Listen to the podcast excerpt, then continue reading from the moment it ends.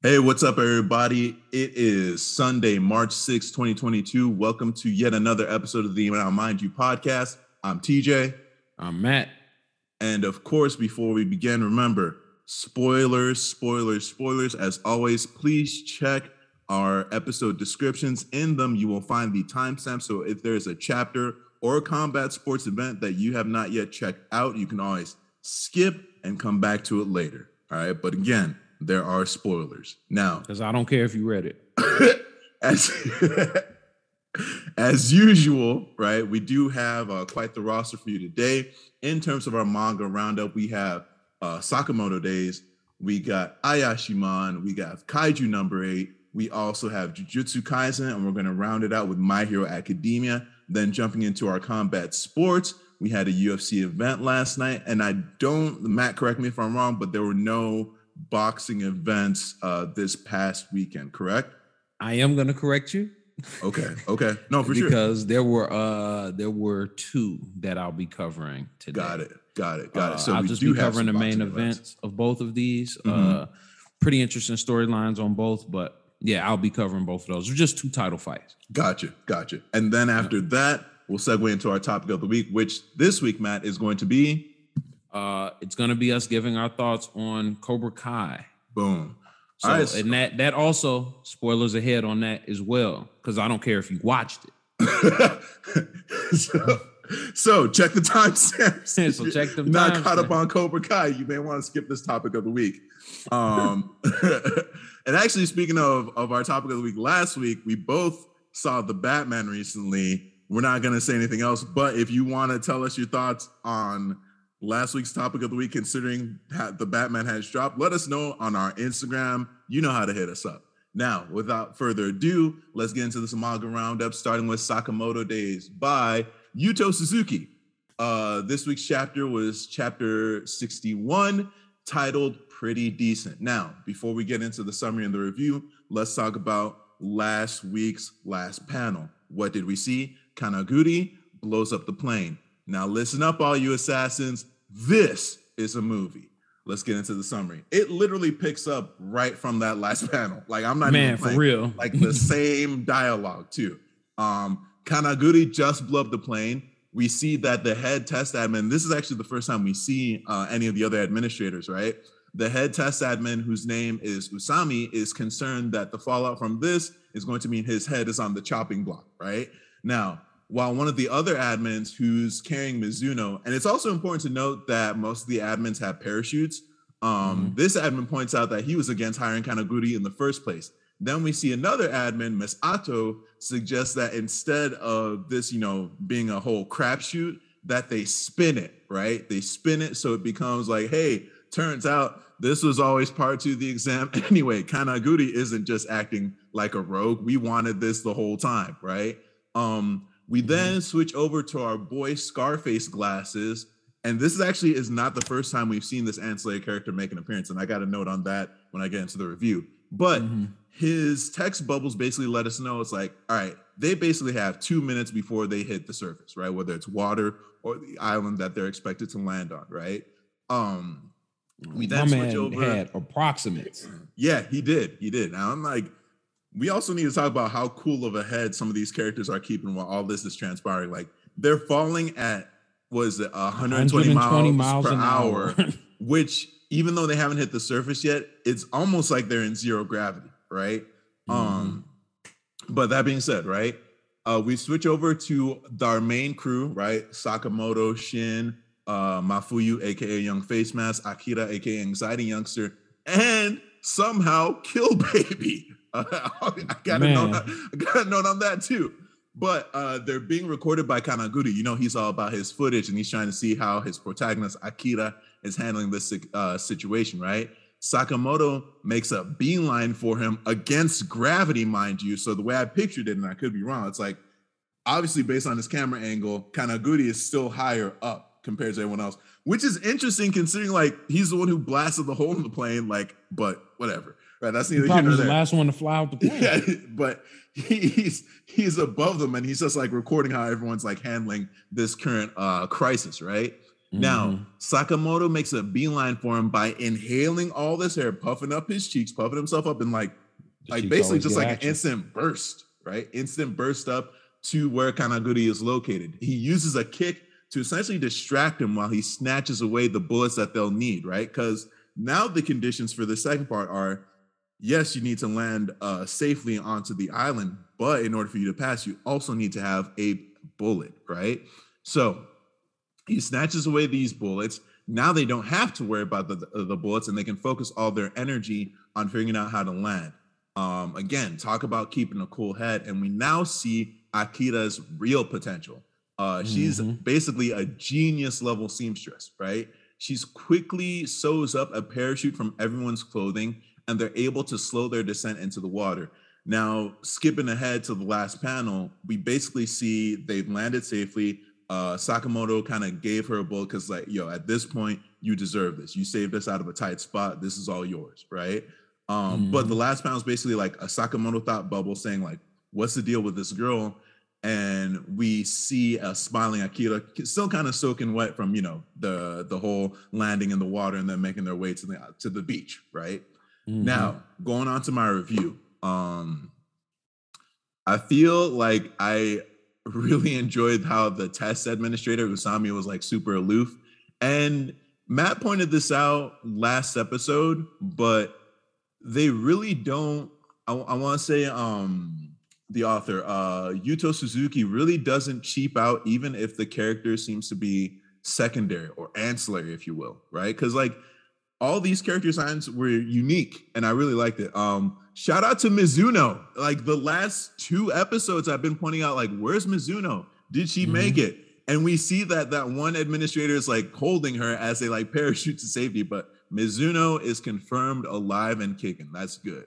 Um, and yeah, the fact that all the participants are out here fighting for their lives and this test admin and Usami is just worried about keeping his job is just funny. Um, shout out to Ato, who also seems to be like the head of their PR or situation. At least she's below Usami, but she's the one who comes up with the idea of like spinning it to be like, hey, we wanted this whole this was all part of our plan to have a second part to this test.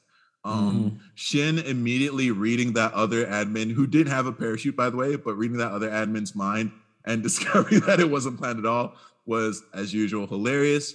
Um, I want to say, yeah, Kill Baby is still alive. Now, if you're wondering why I'm saying that, cut back to when he complained to Mizuno about the spatula and she just slashed his throat. Right now, he's alive, mm-hmm. but if you look at the imagery, you'll notice that he does have quite a bit of bandaging around his neck. Right. So he probably just bandaged, gave himself some first aid uh, at some point. But I don't know the way that wound uh, was delivered to him. It didn't look like he was supposed to make it. But that's neither here nor there.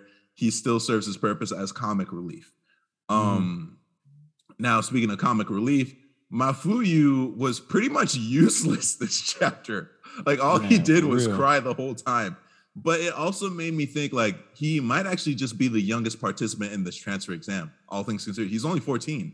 Uh, we haven't seen any other like youngsters show up here, and you, you know the age range for this transfer exam is just massive. Um, mm-hmm.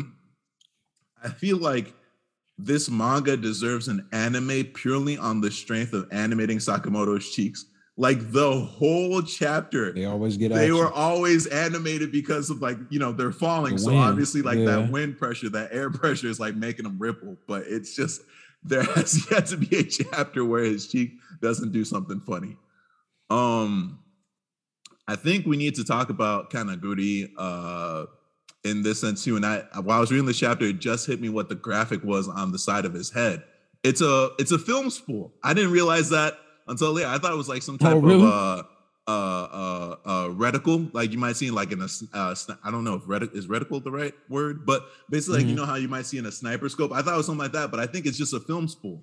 Uh, like you know, like the old school projectors, mm-hmm. like how mm-hmm. they have those spools of films. I think that's what it is. Um, but the fact that he was like, like Sakamoto does not seem to be a problem to him right? He blocked the kick and repelled Sakamoto while still holding the camera angle right? He wasn't concerned at all. Um, but I mean that Sakamoto's whole point was just like focus on getting the bullets, right? Um, mm-hmm. he's purely fixated on the protagonist in Anxiety Youngster, aka Akira, right? Um Sakamoto thinking that his apron was enough to make a parachute was just funny. Uh the dude immediately like just sank through the sky. But yeah, no, this was a cool chapter in that we saw uh Akira's primary skill set. Her wheelhouse is sewing. Um, also, it's cool to see that Sakamoto and Shin, like in this time of crisis, were like, okay, she she's got something that can help us. Just don't even think, hand her the cloth that she needs, right? Uh, and mm-hmm. then Kill Baby taking it too far was funny too, like again, comic relief. But I think we need to consider a few things, right?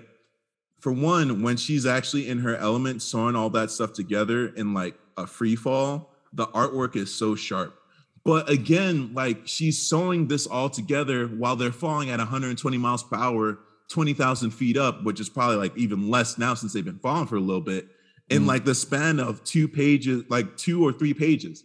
That's hella fast. Um, and then shout out to Scarface uh, glasses for kind of giving us that exposition. And the first time we see him is actually because I, I was looking back at uh at a few chapters just to see a little bit more on uh, Akira's backstory because she had talked about her parents discouraging her from becoming an assassin. I wanted to find that chapter again. But we see uh, Scarface glasses back in chapter 57 um, when he was talking about like, you know, admins versus bullets, on and so forth. Again, another, like he's a character who's been used twice, not just for exposition. Um, mm-hmm. But another thing that's wild too, it's like, again, she's doing this in zero gravity while they're falling toward the surface but all clothes aren't made the same way. These are clothes and they all have different materials associated with them. Like you can't assume that Kill Baby's jeans, like uh uh Mafuyu's like sweater or whatever, like there was a leather like Akira's leather jacket. She's sewing them all together, right? That that's that's pretty that's pretty with wild. just a needle. With like, just a needle. And like how did she have enough thread? That's neither here nor there. But just to Im- uh, impress upon you on like how wild that is to be able to do that given the circumstances. Um, she totally did use Kill Baby's pants in the parachute, by the way. Like, even though she was like, you did too much, she did use his clothes. Bro was wilding. he was. He 100%. Um, when Sakamoto shook the water off of his cheek when they uh, when they were like on the beach, that was hilarious. But apparently his slides are just undefeated he didn't lose a slide. Did you notice that? Like, yep. like, like they came out the water. He never loses a slide, bro. On, bro. um, and then it looks like she's finally piqued Sakamoto's interest. Like he's starting to see, like, wait, there's more to her than meets the eye. And you know, you and I have both been talking about her in the sense that there's a reason why she's in here. She's mm-hmm. got to have some type of ability, right? Um, the flashback about her being told to fix a button and forget the assassin stuff is interesting uh, it, I wouldn't say like she has an abusive background. It just seems like her dreams were never supported, right? Like if you go back to mm-hmm. chapter 58, my parents say I'd make a better housekeeper than assassin. It kind of makes me think, and I'm gonna throw this theory out here right now because that's what we do, right? It makes mm-hmm. me think that maybe she comes from a family of assassins who could be considered elite, and she's the black sheep, right? Um, yeah. That being said, they all landed on the island, right? And they've all passed except for Kill Baby, who's like, I'm just happy to be alive. Um, but Kanaguri is still a problem, but he's not a problem for right now. They've effectively passed the test. Now it's time for them to go back to the next phase of the original mission, right? Which was to what? Find more information on Slur, and by extension, maybe figuring out who the next recruit is going to be for Slur. All in mm-hmm. all, I'm hyped for the next chapter. Um, what were your thoughts, Matt? Um, I thought it was an exciting chapter all the way around. Mm-hmm. Um, Sakamoto Days very rarely uh, has delivered a bad chapter, and I can't really think of an actual bad chapter. This is 61 chapters deep, y'all. 61 chapters deep. Again, you know, recency bias and stuff like that, but right. It never, uh, I'm never laboring through Sakamoto Days. Right. And there's some manga that I, I love that I've labored through some chapters, mm-hmm. you know? Mm-hmm. Um, I enjoyed, like you were saying, all of the animation uh, of the cheeks and stuff like that. And honestly, like the entire chapter takes place in a free fall. Yes. So um, it's just one of those things where the whole time I was looking at it, I also thought it was funny, was like she has this skill to sew all of these random ass materials together mm-hmm. while falling 120 miles an hour, mm-hmm. essentially to her death, but she can't fucking swim. That's good. That is good juxtaposition. I was like, wait, what? And she's like, yeah, she can't swim. Like, you know, Sakamoto pulled out the water and stuff, but um still in his slides. still in his slides, of course. Um now, but the one thing I will say though is I thought it was interesting when they showed her background and showed like the blacked out face, and that could have just been a panel and just been like, it doesn't matter who that person is, you know. Mm-hmm. Mm-hmm. It could have been a situation where who that person was wasn't as important as just the message, or right. on the flip side of that, it could be that that person is gonna matter. You mm-hmm. know what I'm saying? Um, mm-hmm. Nothing, nothing is for nothing. Right. You know, nothing is happening in this series for no reason. So um, I'm definitely curious to see how it'll go. I'm curious to see what's going to happen in the next chapter. And I'm so far just really, really kind of enjoying this. I guess you could say tournament esque arc or whatever is happening. I mean, you know, all most anime, at least that have this sort of format, they go to this point at some point. But I thought right. it was really cool. Uh, I thought it was really cool having it be like just the whole way that this setup happened. Right. You know what I'm saying? Mm-hmm. The plane gets blown up. They're all fall, falling out of the plane. But before that, there's pretty much like a free for all on the plane. Mm-hmm. You know what I'm saying? So mm-hmm. I, I, thoroughly, thoroughly, thoroughly enjoyed it. And um, you know, it's yet again another chapter that just has me really excited to see what's gonna happen next week. Yeah. Um, yeah, that's that's pretty much the long short of it because you hit most of the stuff on the head. Thank you. Yeah. Uh, do you have any final thoughts before we move on? Um, not too late to jump on the Sakamoto train. I'm gonna do it every week at this point. Yeah, we got to. It's not too late. 61 chapters deep. If you haven't done it, do it. It's worth it. Like you will be taken by surprise. I feel I like if you got time to listen to the podcast, you got time to read Sakamoto Days. 100%. Just read a chapter. I like just read a chapter. You're gonna read it and you're gonna be like, "What is this artwork? This is like, man." And then you're gonna you will get to that one panel where you'll just be like, what? And if that doesn't hook you, maybe Sakamoto isn't for you. But for most of us, that's what hooked us. It'll hook you to get in on this. No other get thoughts. Take us to the next one, my guy. All right. Well, our next one that we're going to go into is Ayashimon uh, by Yuji Kaku. Shout out. Um, we're currently on chapter 14. Mm-hmm. Just so you know, bingeable. Start reading. Binge it. You can start reading Ayashimon. You can literally be caught up by the next episode. Binge it. Just binge it. It's 14 chapters. Um, so here we go. We got Ayashimon chapter 14. This uh chapter, I almost said episode. This chapter was called What About You?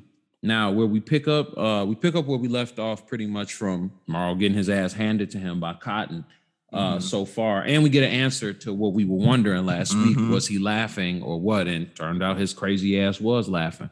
He's um, so that crazy side. and by let me go ahead and give a reference to who I'm talking about, Morrow.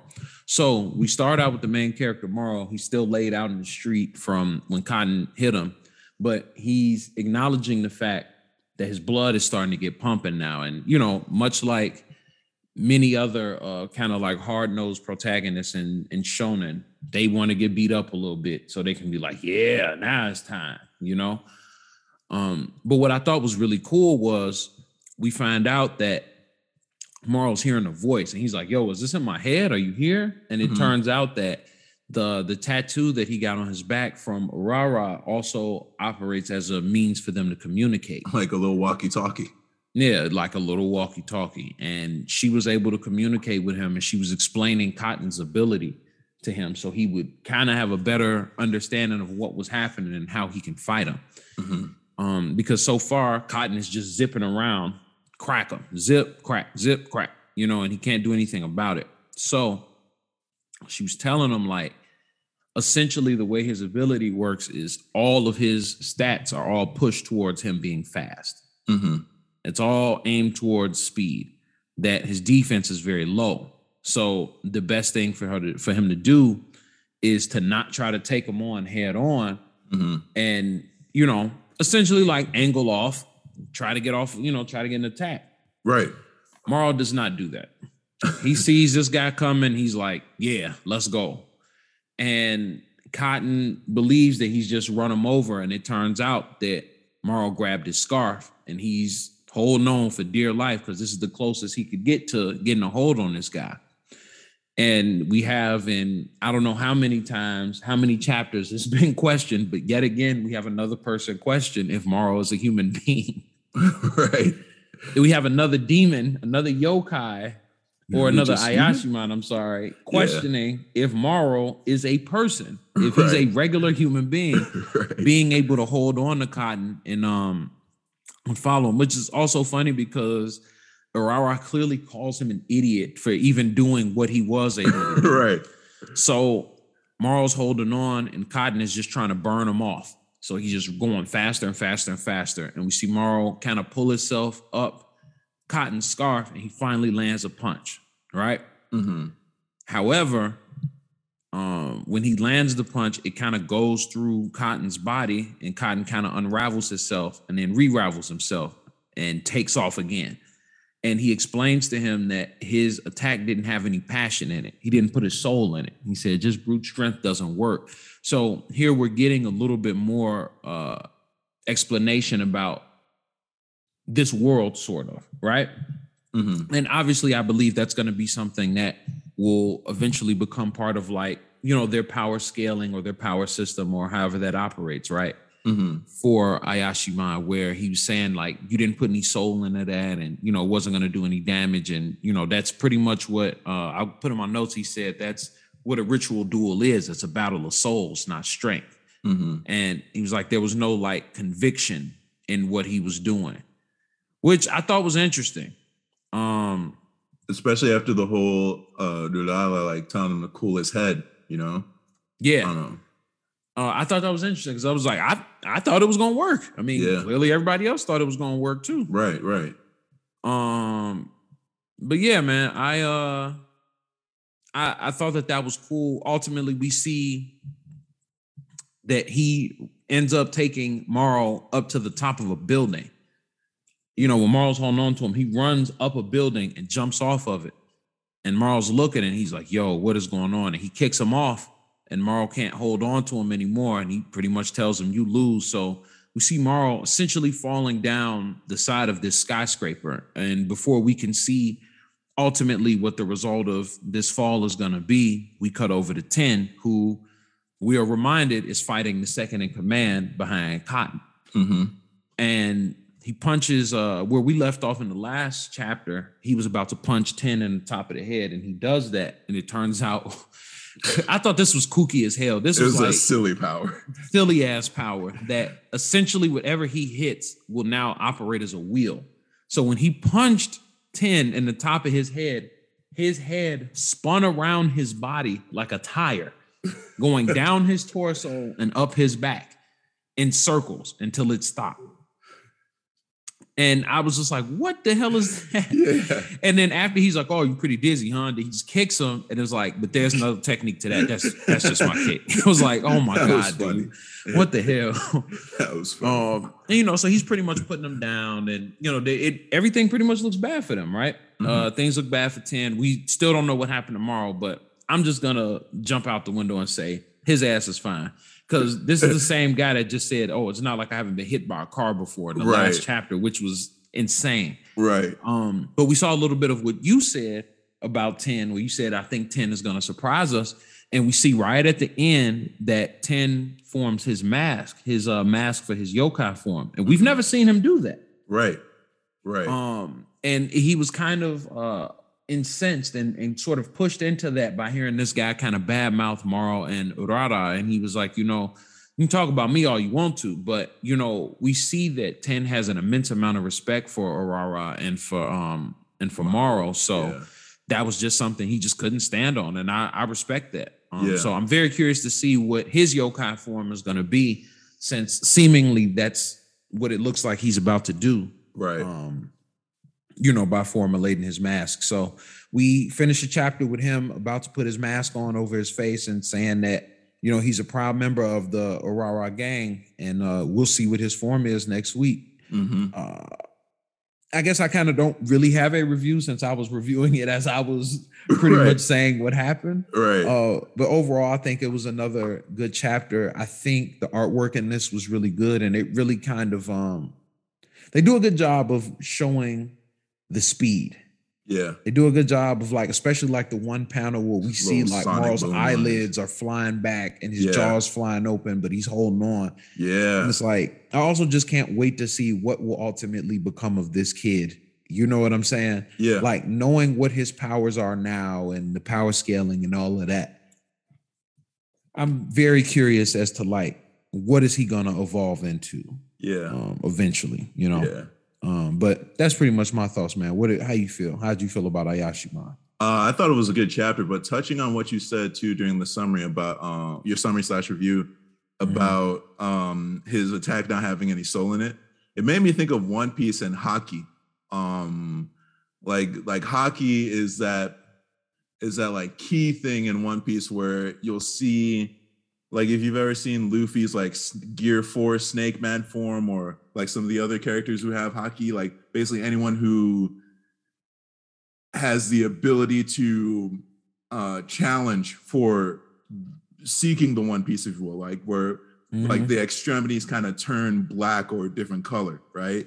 I wonder if that's if, if that's kind of what's happening here in Ayashimon with the your attack needs a little bit more soul to it, but that could also be a throwaway theory. I was just it just it's just something that popped into my head. But um actually going into my thoughts uh for this review, um it looks like whenever he's pushed to the limit, I'm speaking of Madara, he has that eyes rolled into the back of his head and he starts laughing because this isn't the first time we've seen him be in this like euphoric slash manic state. Uh, I appreciate the art of the blood flowing through his veins. It made me think of Takamura um, but they took mm-hmm. it a mm-hmm. little bit too far in Ippo. they took it, little, you know what I'm they took it way too know, far. Yeah, I ain't even gonna go there, but yeah, I laughed a little bit when you just said it. uh, um, talking about how he gets hyped up, and it made me think like this is his warm up state. Like his engine is now revving with like maximum efficiency, and it also made me think of the question too, like those earlier fights in this series where he finally gets a little busted up by an Ayashimon. Was this his first time entering the state? Because we also have to remember that up to meeting Urara, he's never truly been challenged, right? All his fights were just a one and done. And he's always been bored, right? Going back to even when he beat his dad, he was pissed off at his dad for the for him not being a challenge. So it's like, is he getting used to uh getting into this manic state of his, if you will? I don't know. I just mm-hmm. thought it was interesting. Um, and then for a second too, I was confused when Urara was actually communicating with him because I thought it was like astral plane, and then it kind of zoomed out to show too. that that Cotton yeah. was there, and I was like, oh, okay, so this is like on some Power Rangers stuff, like like like you're just gonna let him do his thing, you're just gonna be respectful of that. All right, do you? I guess. Um, but I, I appreciated it though. That was kind of cool, like how like you know you talked about the the tattoo serving as a communication platform but the two of them i thought that was kind of cool too now let me ask you this go do ahead you feel like do you feel like um the tattoo was like a walkie talkie or was she was he hearing her internally i don't know if it's two way right I, mm-hmm. I, I feel like well no no no I mean do you think anybody else could hear no, that no, or was no, okay. only Marl able to hear? I think it was only Marl. I feel like uh I don't know if Ten has a tattoo yet, but I wonder if if she applies it to to to 10 especially like he's going to get some type of character development which will probably solidify him in her eyes. Um mm-hmm. I, I wouldn't be surprised if he, she blesses him with the tattoo as well. I wonder if it could be like a three-way calm or whatever between the two of them but uh, i definitely think it's like it, it's not open to outside ears if that makes sense. Okay. Um, yeah yeah no that makes a ton of sense. Yeah. Um i think that Urara as a grounding, calming presence for Marl is cool, but it makes me think that at some point, and I could be wrong, this manga is still in its infancy. I don't know if this will ever get out to, to somebody else, but it makes me think that what if an antagonist finds out that that's how their relationship works to a certain degree and takes advantage of that to like defeat Marl, right? Mm. Like, like if he can't keep his head cool, he's gonna make some mistakes or something like that. But again, this is just hype, super hypothetical at, with a series that's still in its infancy, right? Mm-hmm. Um, we got to shout out Maro's grip strength. Remember, he's holding on to the equivalent of a scarf or like a bandana, right? And I don't know if you guys ever like at mock at like mock, yeah, I don't know if you guys ever just like tried to play tug of war with like a pet or anybody else with like a scarf or a bandana, but it's so hard to hold on to something that's small. Bro, they like, say that he was like or no, they were saying the uh, they were referring to the barrier that they set up. I was about to say, I was like, because it seemed like he was breaking the sound barrier, which yeah. he clearly was with that, yeah. you know. The way the art is drawn, you see a little wave sonic behind boom. him. Yeah. yeah, you got a sonic boom, broke sound barrier. So and Mato is holding on barrier. through that. He's Man. just built different.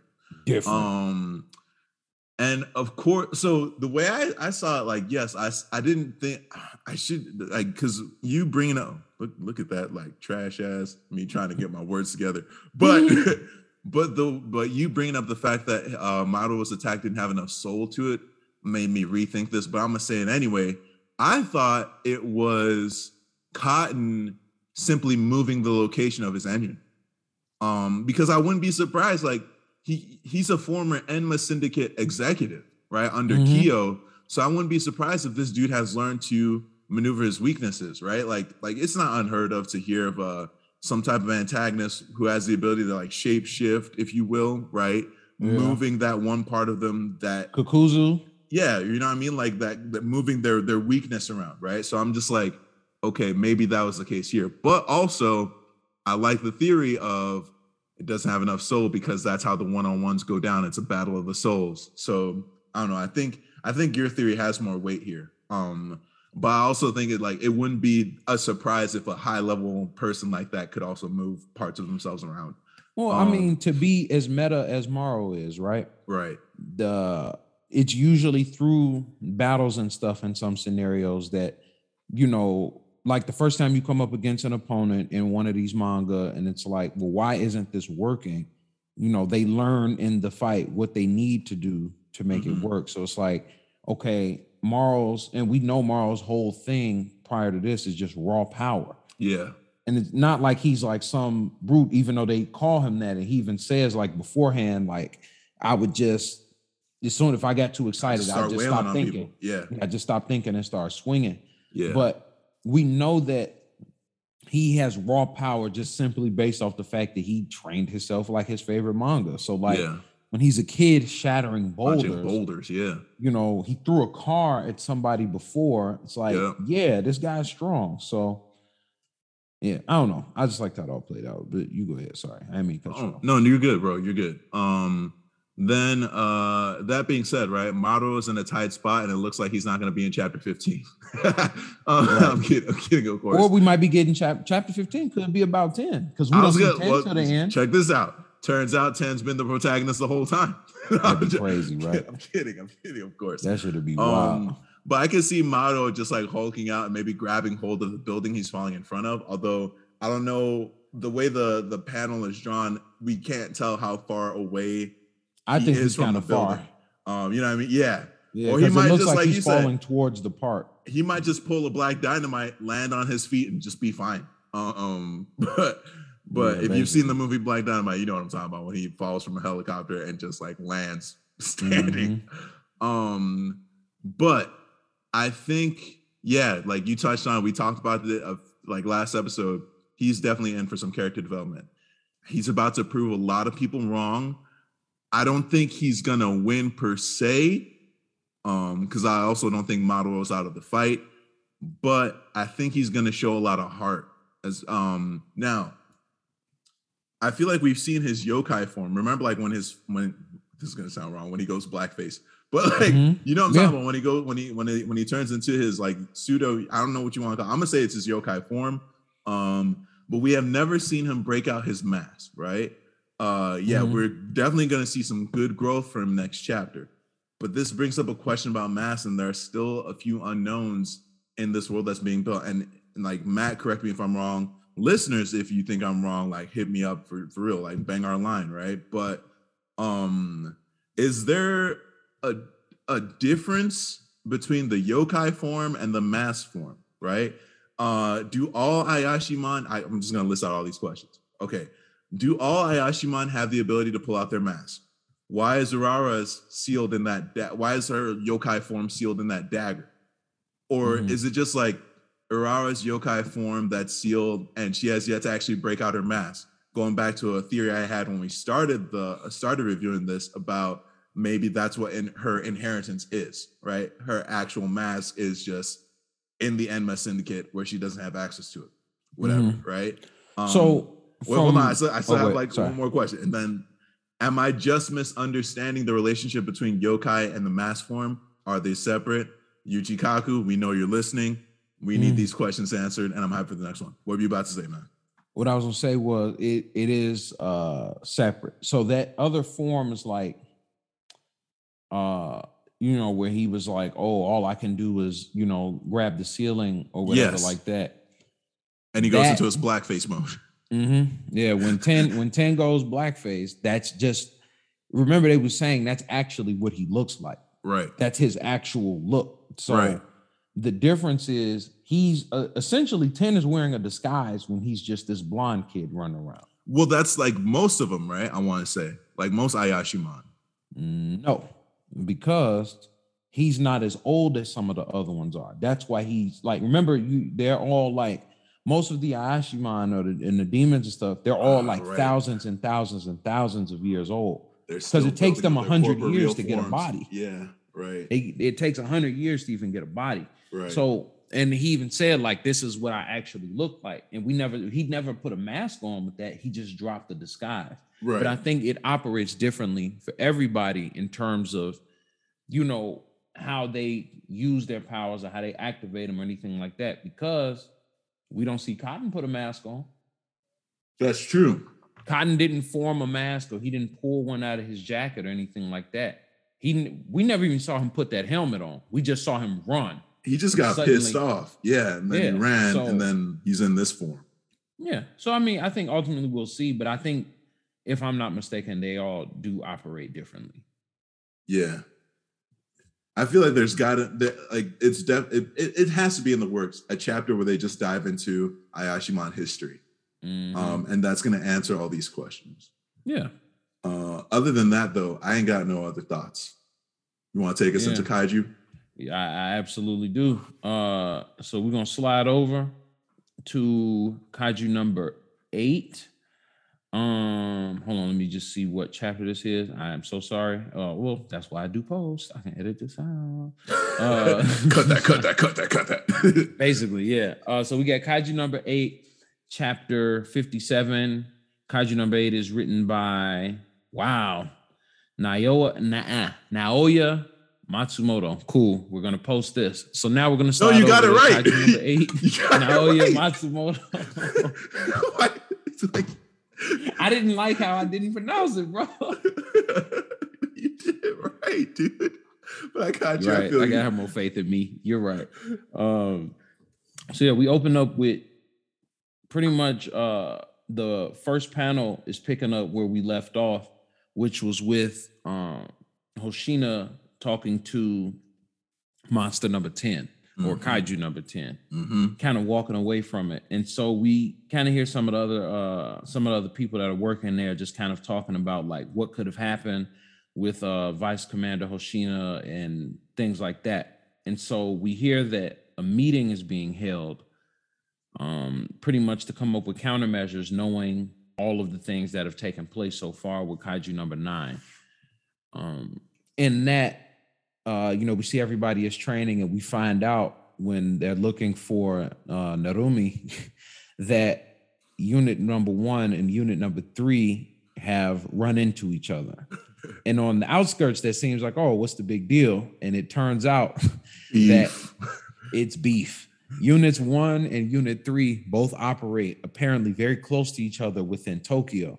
So obviously there's a level of uh there's a level of competition and what we clearly see is the face off between the entirety of both units facing each other with veins popping out their neck and you know those just presumptuous faces that they make at each other and right. stuff like that and we see we see Narumi uh like and he's looking at Hoshina. This dude has veins coming out his cheeks, his yeah. nose, running under his eyes. His eyes are super like his pupils are super dilated. And he's like, dude, what the hell are you doing over here? Like, and he's like, oh, hey, we came to all come together because everybody wants to meet up. And you know, they're talking to each other and arguing, and he right. tells him that he doesn't trust a guy that has a bowl cut and fox eye. He said, "It's all." He, this man said, "This base is off limits for folks with bowl cuts or fox eyes. And you have both of those." and Hoshina hits hits Narumi with the ultimate ether of letting him know that he beat him before, right? uh, the subjugation course for getting rid of small kaiju, and he just drops and bubble. right away you see other people uh trying to defend him like don't say that to him don't tell him yeah. you him commander you got to be able to get up yeah. and uh you know then he fires back at him again and then Hoshina hits him with another one was like but didn't aren't you like third in the sniper category too yeah. it just drops down again and then ultimately uh one of the commanders ends he brings an end to all the beef or whatever and we see everybody get together for essentially what's the defense meeting. That's what I'll call it. Mm-hmm. Uh, they all get together for the defense meeting, and we get a chance to see the commanders of all the other units. Yeah. Um, you know, so obviously we got Narumi, uh, you know, commander of the first, and we got the vice commander of the first, and we also see the commander of the second unit. Um, you know, obviously we see Mina, who's the commander of the third unit.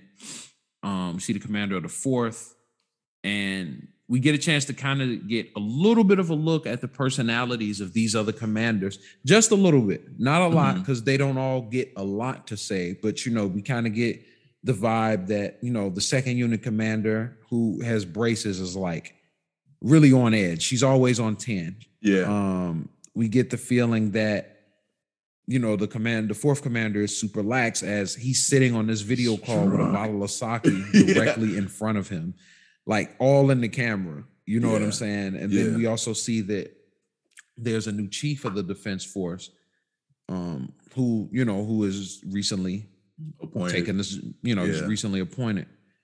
Um, and so what we find out, uh, we find out something substantial from Vice Commander Hoshina uh, when yep. he gets a chance to give his report about what happened when he talked to Kaiju number 10. And what we find out is that kaiju number nine can reproduce. And not only can he create kaiju, he can create kaiju that can create kaiju. Right. Which is a huge, huge deal. Um, because monster number 10 essentially tells him that he wants to fight. The reason he wants to fight alongside Hoshina is so he can fight the other kaiju that came after him and compare his strength to them. Yeah. Um, but the fact that these kaiju are not only creating other kaiju, but they're creating very powerful kaiju. Um, kaiju that are things that are going to require the entire unit to fight them, or the upper echelon of these units to have to fight these guys. Um, you know, knowing that they're producing kaiju with a resilience of a 9.0 you know, uh, which I'm assuming is a sliding scale of at least 10, that's insane. Yeah.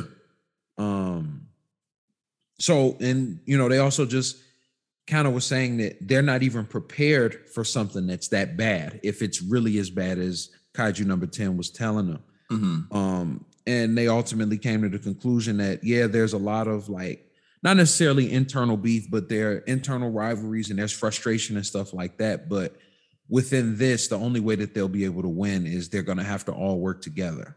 And then right. the last panel we get, we see, and you can correct me if I'm wrong, TJ.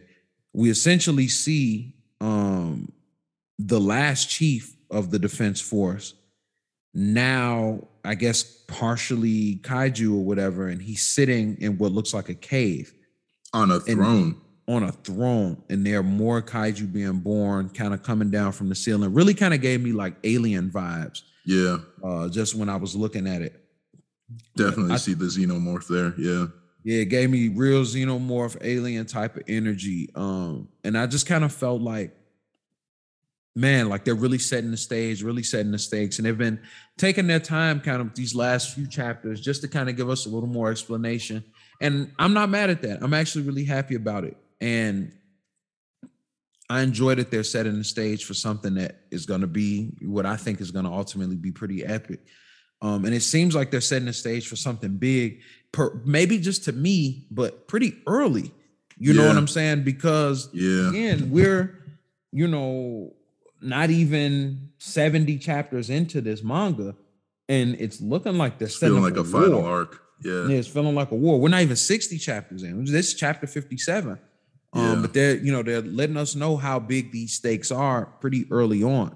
So, you know, uh, overall, I thought it was a good chapter, and I'm very curious to see what else is going to happen uh, going forward. And I honestly, I want to see more interaction between the other groups and the other captives and stuff. And obviously, it's not going to end with just this. I think there are all there's going to still be that rivalry. Um, but you know, hopefully that manifests itself in like in the ways that we see, you know, in these different shows and shonen and manga. It's like the rivals are both essentially whooping ass because they want to whoop more ass than their rival does. Right. It's like, yeah, we'll clear all these kaiju out because of this. It was like, oh, I saved you this time, you know, that type of stuff. Mm-hmm. So that was how I felt. What what were your thoughts on the chapter, TJ? Um, especially with the last page, it feels like this is something I hadn't wrote down, but this is something that was just dawning on me as you were speaking. But I get the feeling that kaiju number eight is here for a good time, not for a long time. Um, plus, it's like if you consider the fact that it's it, the the it's released every two weeks, sometimes every three weeks. Uh, it it just doesn't feel like it's here for a long time, if that makes sense. I'm not speaking to the quality of the story because I think it's very high quality. I just feel like this feels like we're entering a final arc, right? Especially with last chapter when it like dope, like it gave us that title page, episode six. Um, mm-hmm. it feels like a final arc um, because I mean, you you got the perfect antagonist. Like Kaiju number nine is parading around as the former director general of the was it Japanese Armed Kaiju Defense Force. I'm guessing mm-hmm. is what JAKDF stands for.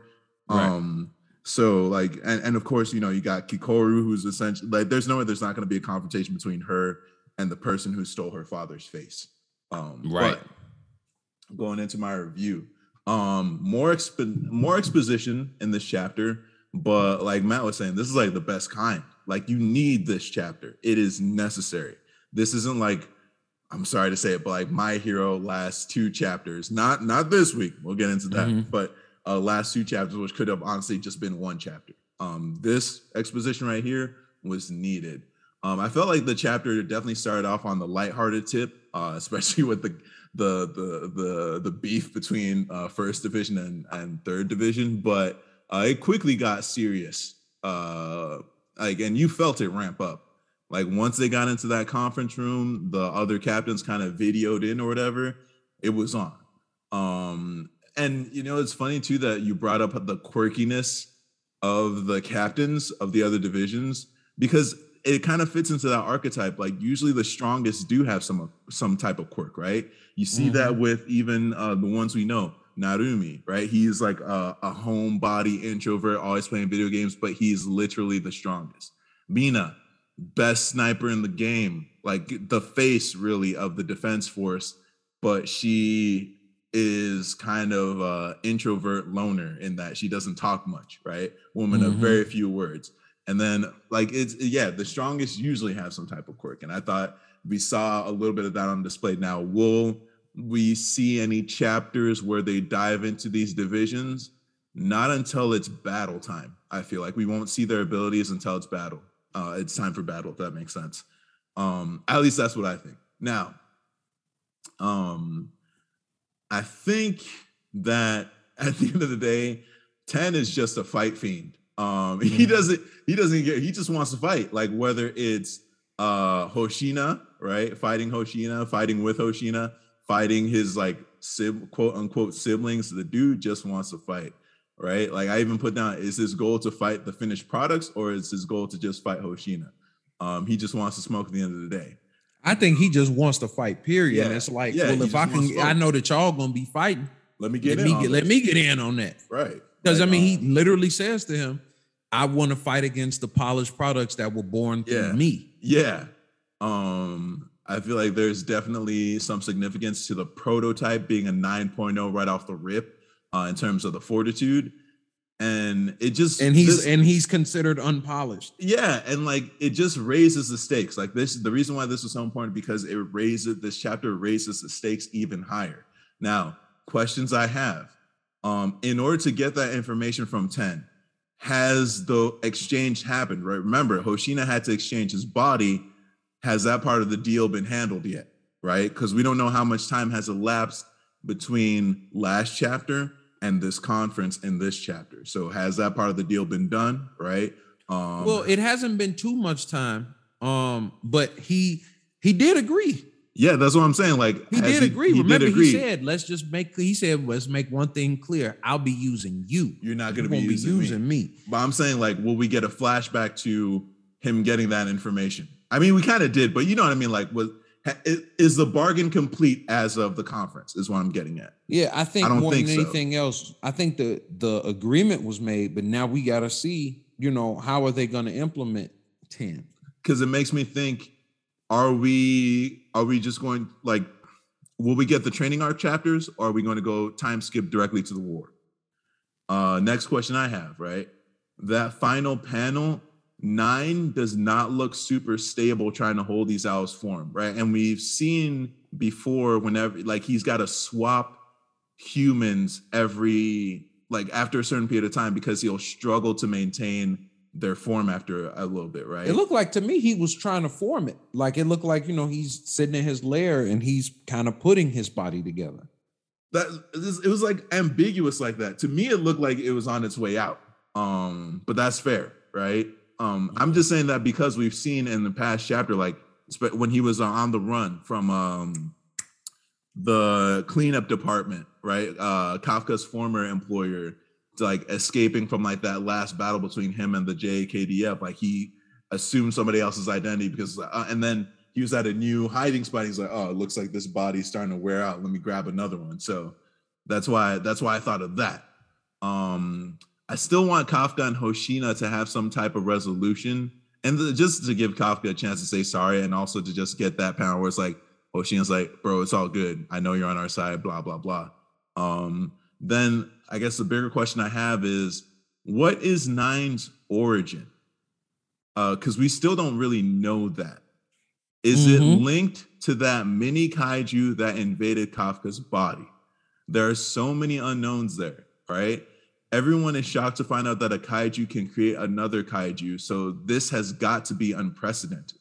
Like, right? Because like all their faces when they were like, wait, what he did what? Right. So it's like it Mhm. seems like even with all the knowledge they've gleaned from battle, from cleanup, that they're still not fully aware of how kaijus originate. And then you throw something like this, it's like, what? You know? Um, and again, like, are we headed for a time skip? Maybe.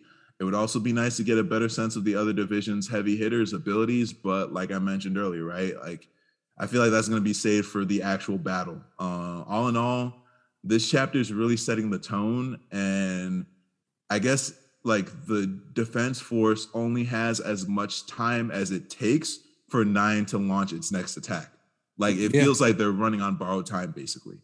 Um, Yeah, because they, he has the element of surprise on his side. Exactly. You don't know when he's gonna pop back. up. Exactly. We don't know what stage those kaiju's that are in those cocoons are in, right? Right. You know what I mean? Mhm. Like we don't know how long that uh We don't even know how many there is. are. exactly. Like, but we know like it looks like a cave's worth of them, but Mhm. um and we don't even know how big that cave is. But nah, excellent chapter, man. Uh excellent chapter. I got nothing else. Well, if that's cool, then go ahead and slide us into that that uh the highlight reel. Listen, uh, just to kind of pre-frame us getting into Jujutsu Kaisen and Yuta's highlight reel, also known as another thing Matt has said, Yuta's and one mixtape. Um, Mhm. this is gonna be the shortest Jujutsu Kaisen review I've ever done, and you'll see why based off the strength of my first sentence of my review. But let's get into it. Jujutsu Kaisen uh, by Gege Akutami. This is chapter 177 entitled Sendai Colony Part 4, right? Mhm. Uh, previous chapter's last panel, we see Yuta saying, "Let's bring this close," and then Ishigori responding with, "Will that satisfy the hunger, Okotsu?" Right. Uh, mm-hmm. As usual, as we get into the summary, let me just mention the rogues we are currently dealing with. Right. We have Ryu Ishigori, aka the Pompadour, Granite Blast, and then we have Takako Udo, the floater, who can manipulate the surface of like the sky, right? And she actually has a really cool power that I definitely want to see animated. Man, uh, it's especially in this chapter, like she did some that was equivalent to an Olympic hammer throw. And I had to look up what that that thing was called, like where it's not the shot put, it's that thing where it's like the shot put. Yeah, I know exactly on the chain, about. you know? Yeah. Um, I had to look that up because that's what it reminded me of instantly. And let's just get into it, right? So it looks like Takako isn't the only one who was dead once. It sounds like Ishigori was dead at some point too. And the reanimate, I put like he was brought back with the reanimation jutsu too, right? Shout out mm-hmm. Naruto. Um, but yeah, it looks like this culling game also brought him back, which kind of makes sense too. That pompadour is hella out of date in terms of style. That's neither here nor there. But uh, he says that he never had dessert. It's like he compares this whole thing about his previous life and the culling game and fighting to just him not having an actual meal with a dessert, right? Like he said that his previous life he did all right, but he never got to like I guess push his limits or or take it as far as he wanted to. That quote unquote dessert. Um mm-hmm. we immediately see though cuz one of the questions I had was like, "Hey, is he good at close range?" Well, yes, he is, right? Turns he out. is not just a long range fighter. The man has close range combat abilities that seem to be on par with Yuta's. If anything, like he's winning the close range exchange, right? Uh, with mm-hmm. some that like the way Yuta explains like his offense capabilities, it was something like similar to a Black Flash. Um, I wouldn't call yeah. it that, but it was definitely similar. And what, like when he repels Yuta after that one exchange, he's quick to cover the distance and launch another granite blast, which Yuta deflects with his bare hands, right? Um, to launch a strike at Ishigori's Pompadour. It's like, all right, if this is a cannon that's blasting all these granite blasts, might as well just destroy the cannon.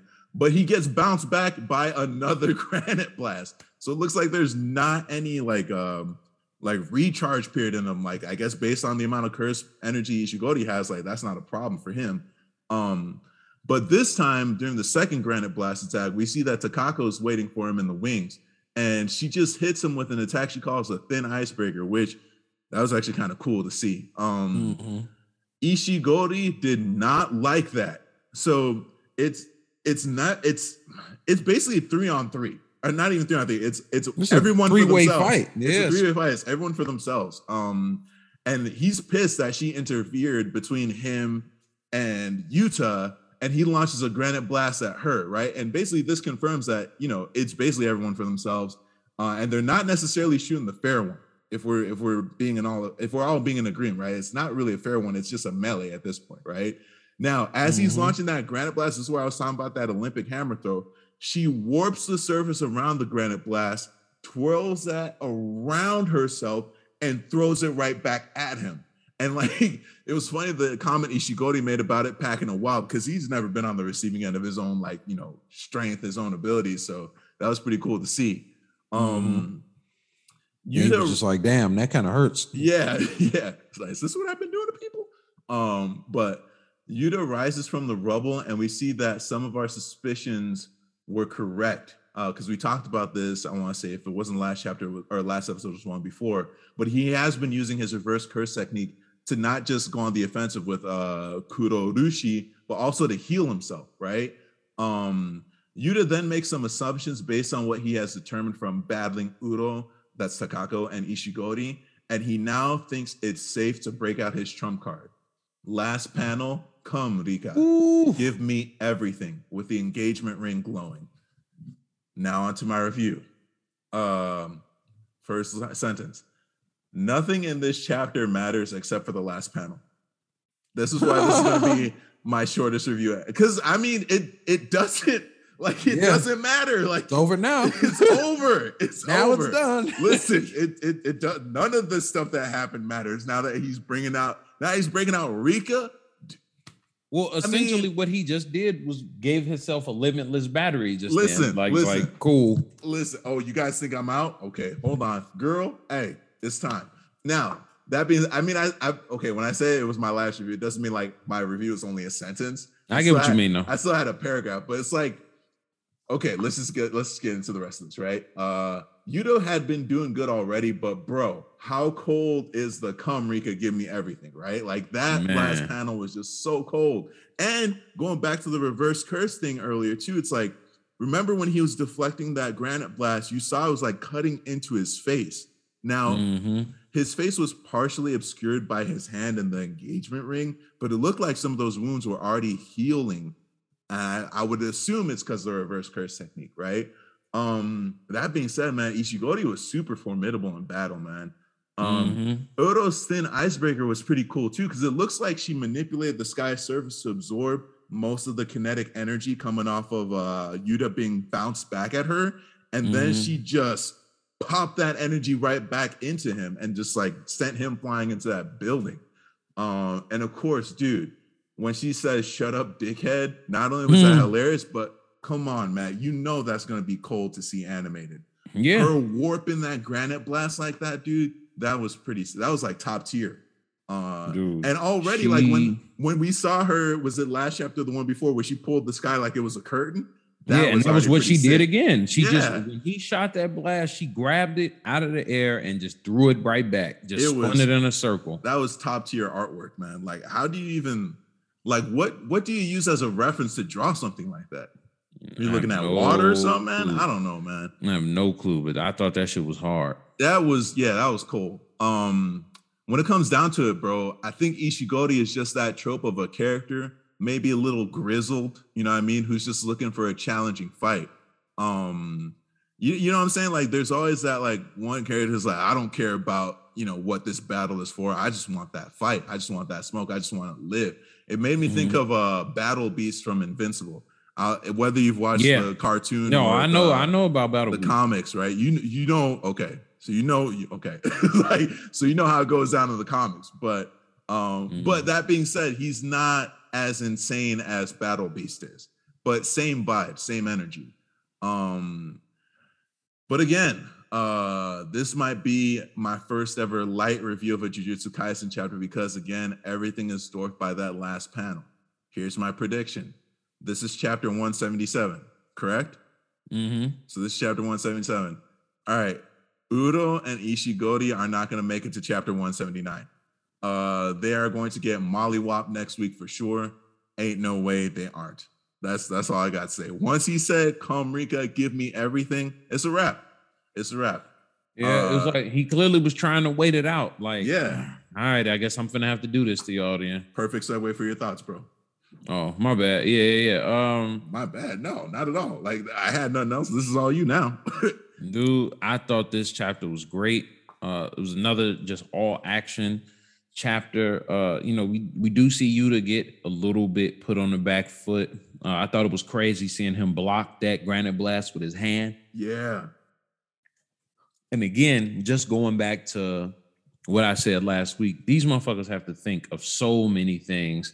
Like there's so many things that they have to factor in, so many things that they have to factor, you know, during a battle, uh, whether that's you know an attack or how to defend it, and you know knowing that Yuta has been u- using the the reverse curse technique, mm-hmm. um, you know, just to try to nullify some of the damage and even punching that blast like kind of full force punching him right in that pompadour, trying to trying to stop that blast. I think the whole thing has just been interesting, but now it's done, man.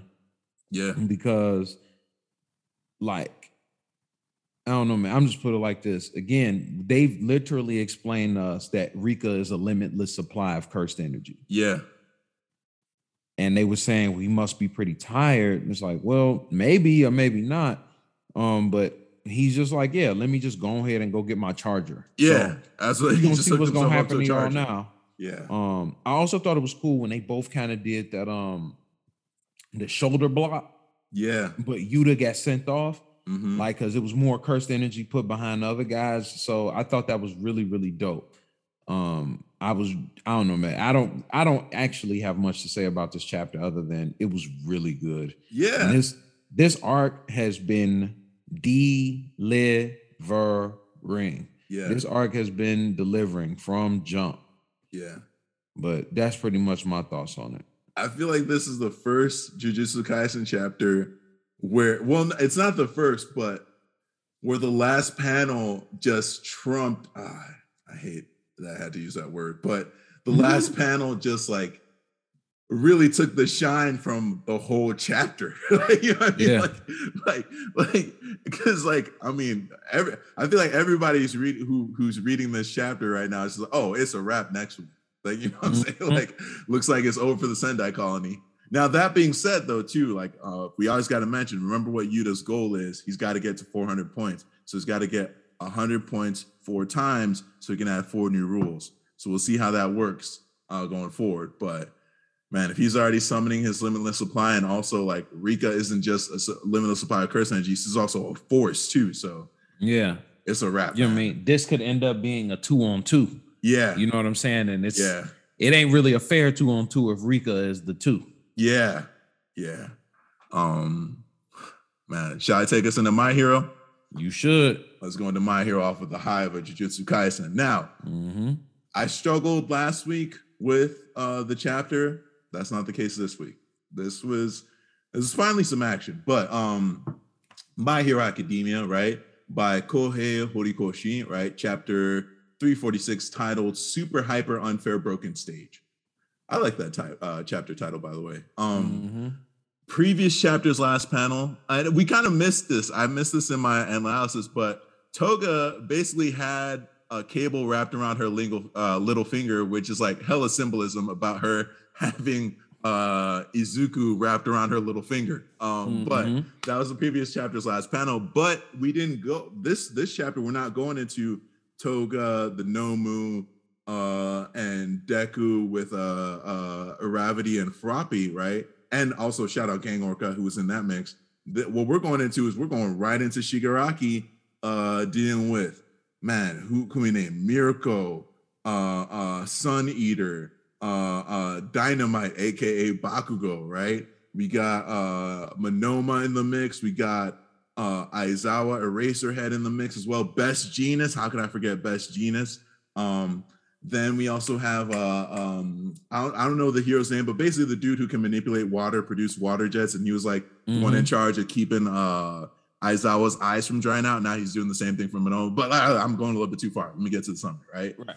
It's basically Shigaraki versus that whole crew that I just enumerated. Um The crew that was expecting Deku. yeah, yeah. Uh Shigaraki's basically trying to get his bearings after being teleported right into this zone. Um, that being said, he wastes no time to activate his decay quirk, only to find out that the heroes were ready for that. And we then get some exposition into how everyone from the heroes to the support team to the admins lent their strength into building this zone that was designed from the ground up to deal with Shigaraki. Now, there's an important caveat there in that it was designed to deal with uh, to deal with Shigaraki's quirk, but also to deal with the state of Shigaraki that they last saw him in during Jaku. Right, so, so this isn't-. This isn't necessarily perfect Shigaraki that they were prepared for, right? Just the Mhm. last version of Shigaraki that they had seen. This is important. Now, um, but this like Best Jeanist kind of kicks off this whole uh, bit of exposition and it culminates in the we are those who stand against the doom you bring uh, line, right? And then Shigaraki's like, okay, cool. Let me crush their hopes by using a shockwave. But then it was, it was one of those infomercials with like, but wait, there's more, right? Right. Only to have his quirk frozen in place by Monoma, who I have to say uh, is doing a lot, right? Uh, he copied Aizawa's quirk and is having his eyes continuously moistened. Unfortunately, that can only stop one quirk. And the idea was for this to stall Shigaraki enough so that Midoriya, with his all for um, sorry, one for all, oof, right, with his one Yeah, for all, done got you too. hand- man could handle the rest, right? Mhm. Mirko unfortunately takes one for the team. Um, I didn't really like that. I'll get into it in a little bit, but the last panel, I used to think you were so cool. You turned out to be quite the letdown, Eraserhead, uh, uttered by Shigaraki. let's get into the review. AFO, All for One's consciousness might be in Shigaraki after all. Why? Uh, we see that one line, and hey, don't take over my head this time, me. Uh, the me there has to be a reference to All for One, but again, we we still don't really know what's going on there. Um, mm-hmm. Right, like they've been separated ten kilometers, but like we still don't know what that means. Like, are they communicating, so on and so forth? There's still a lot of unknowns there. Um, also, it looks like his pupils just aren't there, right? Like there's something about the way Shigaraki has been drawn since he's achieved this perfect state coming out of the cocoon, where it's like his hair isn't just like white; it it seems to be almost glowing ish. I don't know how to like like not quite ultra instinct, but you I, I think a lot of people understand what I mean when I say this, right? It's it's it's it's got a life of its own.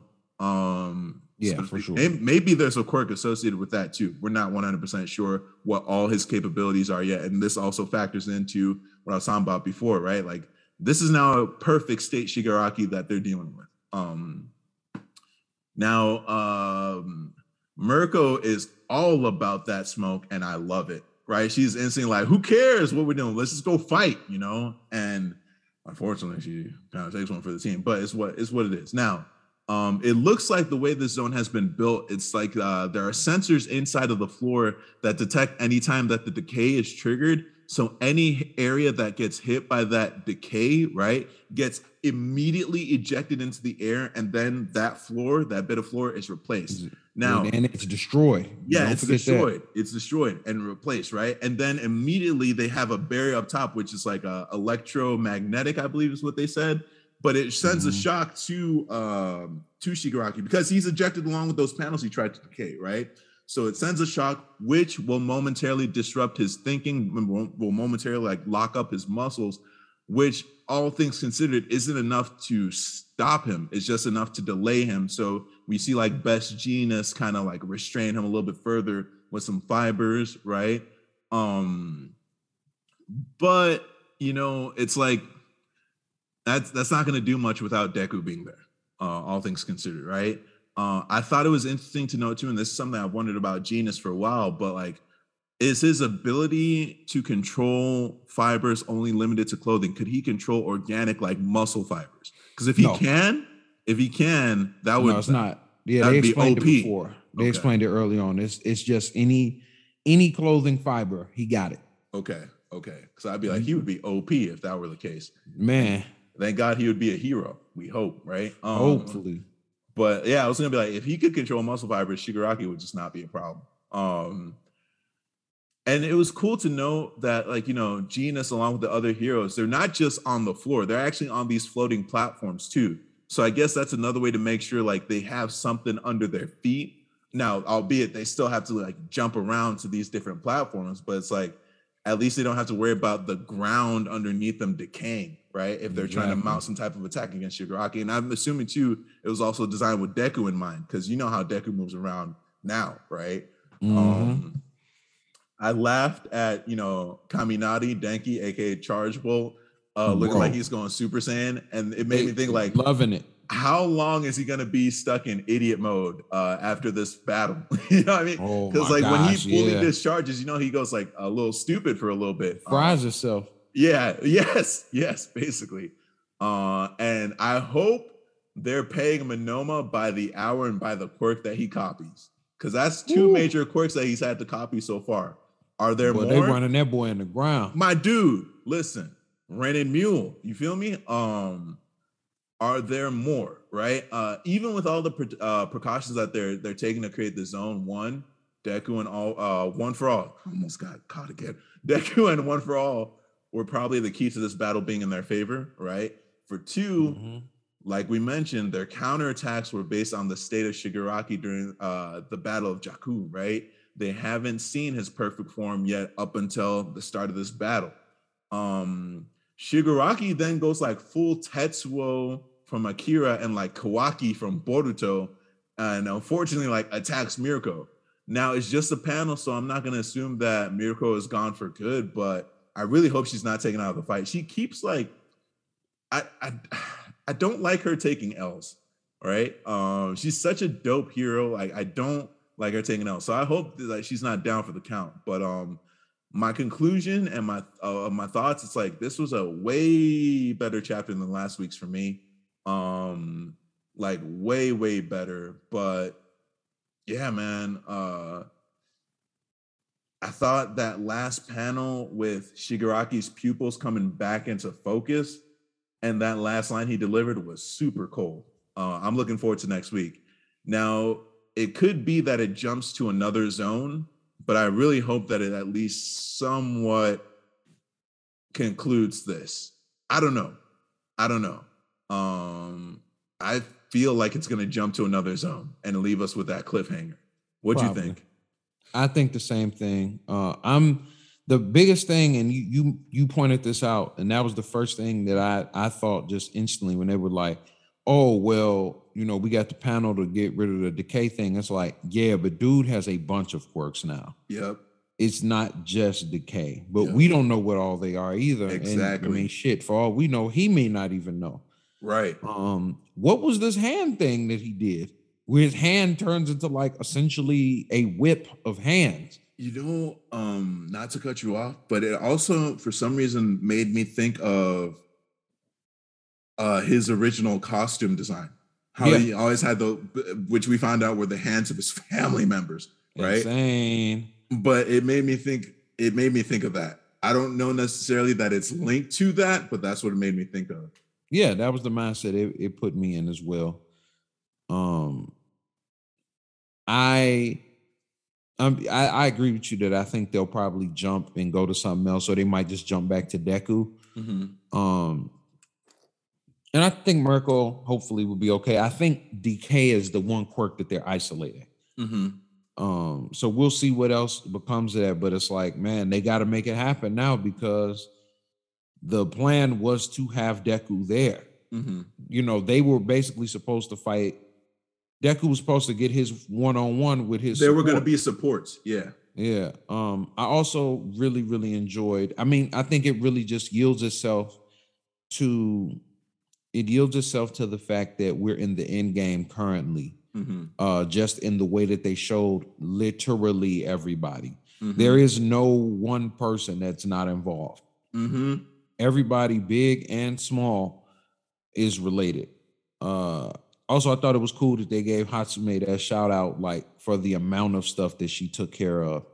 Yeah, uh, as it related to everything for what's going on right now. Um, so, like, she was there from like planning to implementation. Planning, implementation, like building.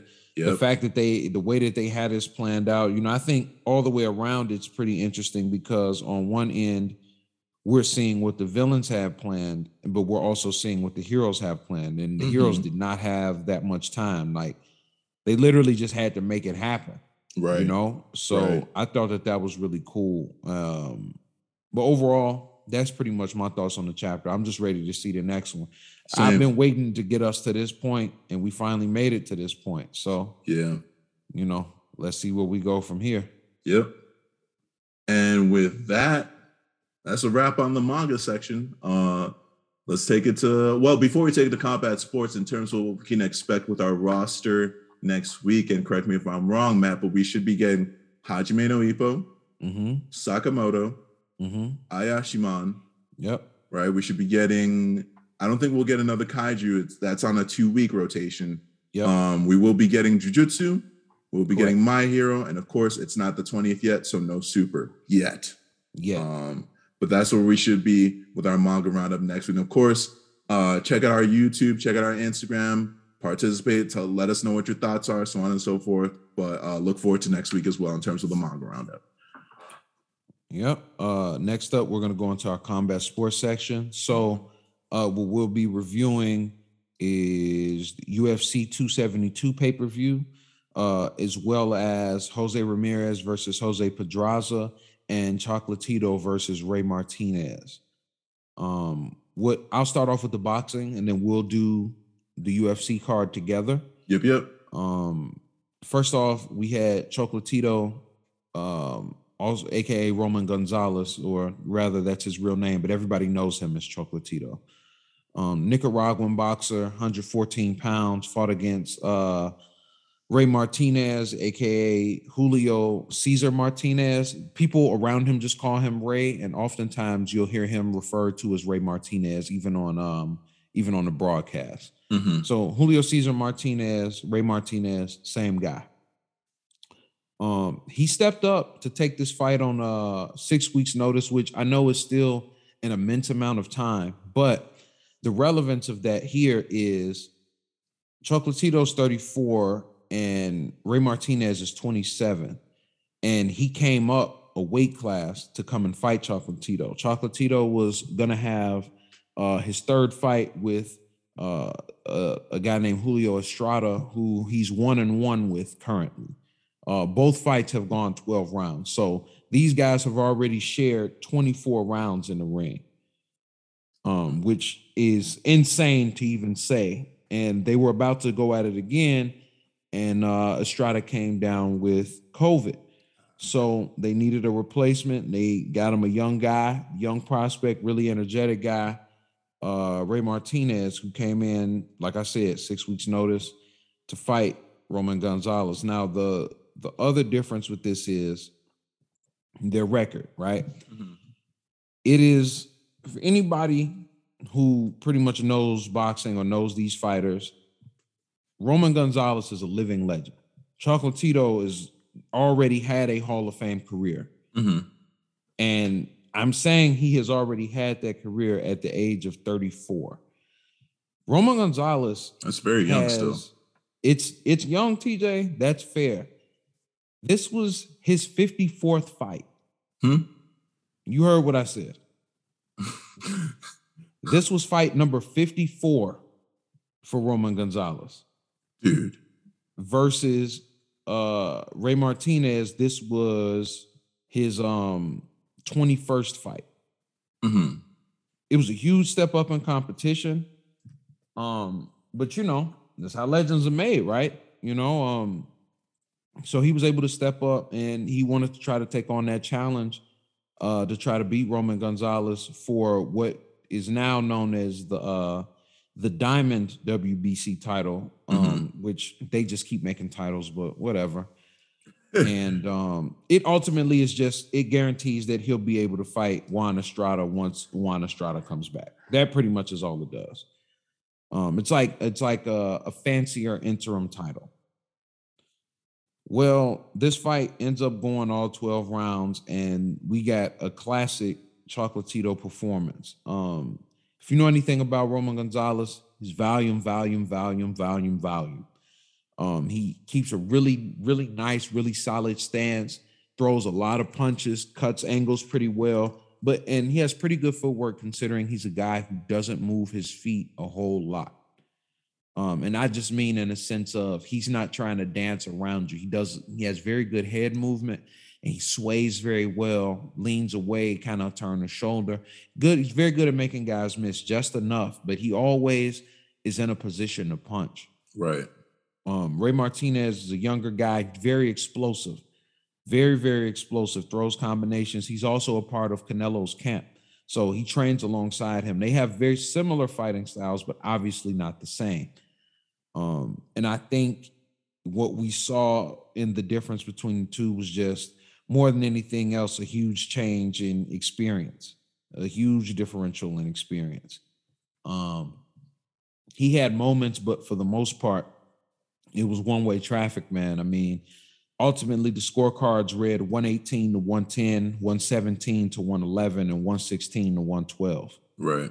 Across the board. Mm-hmm. Um, Martinez showed a lot of heart. The last minute and a half of round 12, he really just tried to get in a slugfest with Chocolatito. I mean, he still tried to win the fight, you know, mm-hmm. and that's really what I respected. Um, but he was faced with even just on paper what was an insanely insurmountable task. And it's funny because people have kind of been wondering, like, well, where's going to be the fall off point for Roman Gonzalez? Like, when is this going to end for this guy? Because he went 46 and 0 before he lost, TJ. Mm. He didn't take his first loss until 2017. And that's not to downplay. Well, let, just to give a little more reference, he's he debuted professionally in 2005, and he did not lose until 2017. Yeah, that's not that that's that's that's wild. That's, it, yeah. And I mean, this isn't a guy that only fought locally. He's fought some of everybody. He, you know, has retained and won titles and things of that nature. Um, what it ultimately came down to was he ran into a guy he couldn't beat. The guy beat him twice, and that was the end of that. And ever since he took those two losses, he went right back on a, a streak of seemingly going back to fighting how we're all used to seeing him fight. Mm-hmm. Um, and there were like some personal things that took place during the the time period where he did take those losses and i do think not to downplay uh Rungvisai who did defeat him not to downplay his victory at all mm-hmm. but i think when you know when it comes out in the public that this man is dealing with personal loss and a divorce all while trying to train for a world title fight that's right. that's too many things going on right um, but ultimately, he had a fantastic performance. Um, I felt like it was, you know, it's the Chocolatito that we always see. Then we had Jose Ramirez fighting against Jose Pedraza. Now, the reason both of these names are relevant specifically is when you have a guy like Jose Ramirez, he is directly, directly almost uh, related to the guy we talked about last week and Josh Taylor. And mm. the reason that he is is because he was the last person Josh Taylor beat. He was the guy Josh Taylor had to defeat to become undisputed champion. Okay. Um, and this that was also uh Martinez's last oh, fight. So hold on, then circling back, uh Jack Catterall, right? Did is mm-hmm. he stepped aside? Was he originally hoping to beat? uh Yeah, Jack okay. Catterall was. You had mentioned that too. Aside. Yeah. Yep he stepped aside and allowed Josh Taylor and Jose Ramirez to fight. Essentially, you know, yeah, yeah, all the marbles. So this fight that he was having with Jose Pedraza was to win the the vacant WBO Intercontinental uh, welterweight title. Now the difference with that is it's basically the junior version of the real belt. Okay. Um, I could do a whole episode even On without you just boxing belts. The belts and all that. It's too many belts, and I'm gonna just leave it at that. Shout out Floyd. oh boy, yeah, for real. Um, there's too many versions of like the same belt that don't mean the same thing. You get what I'm saying?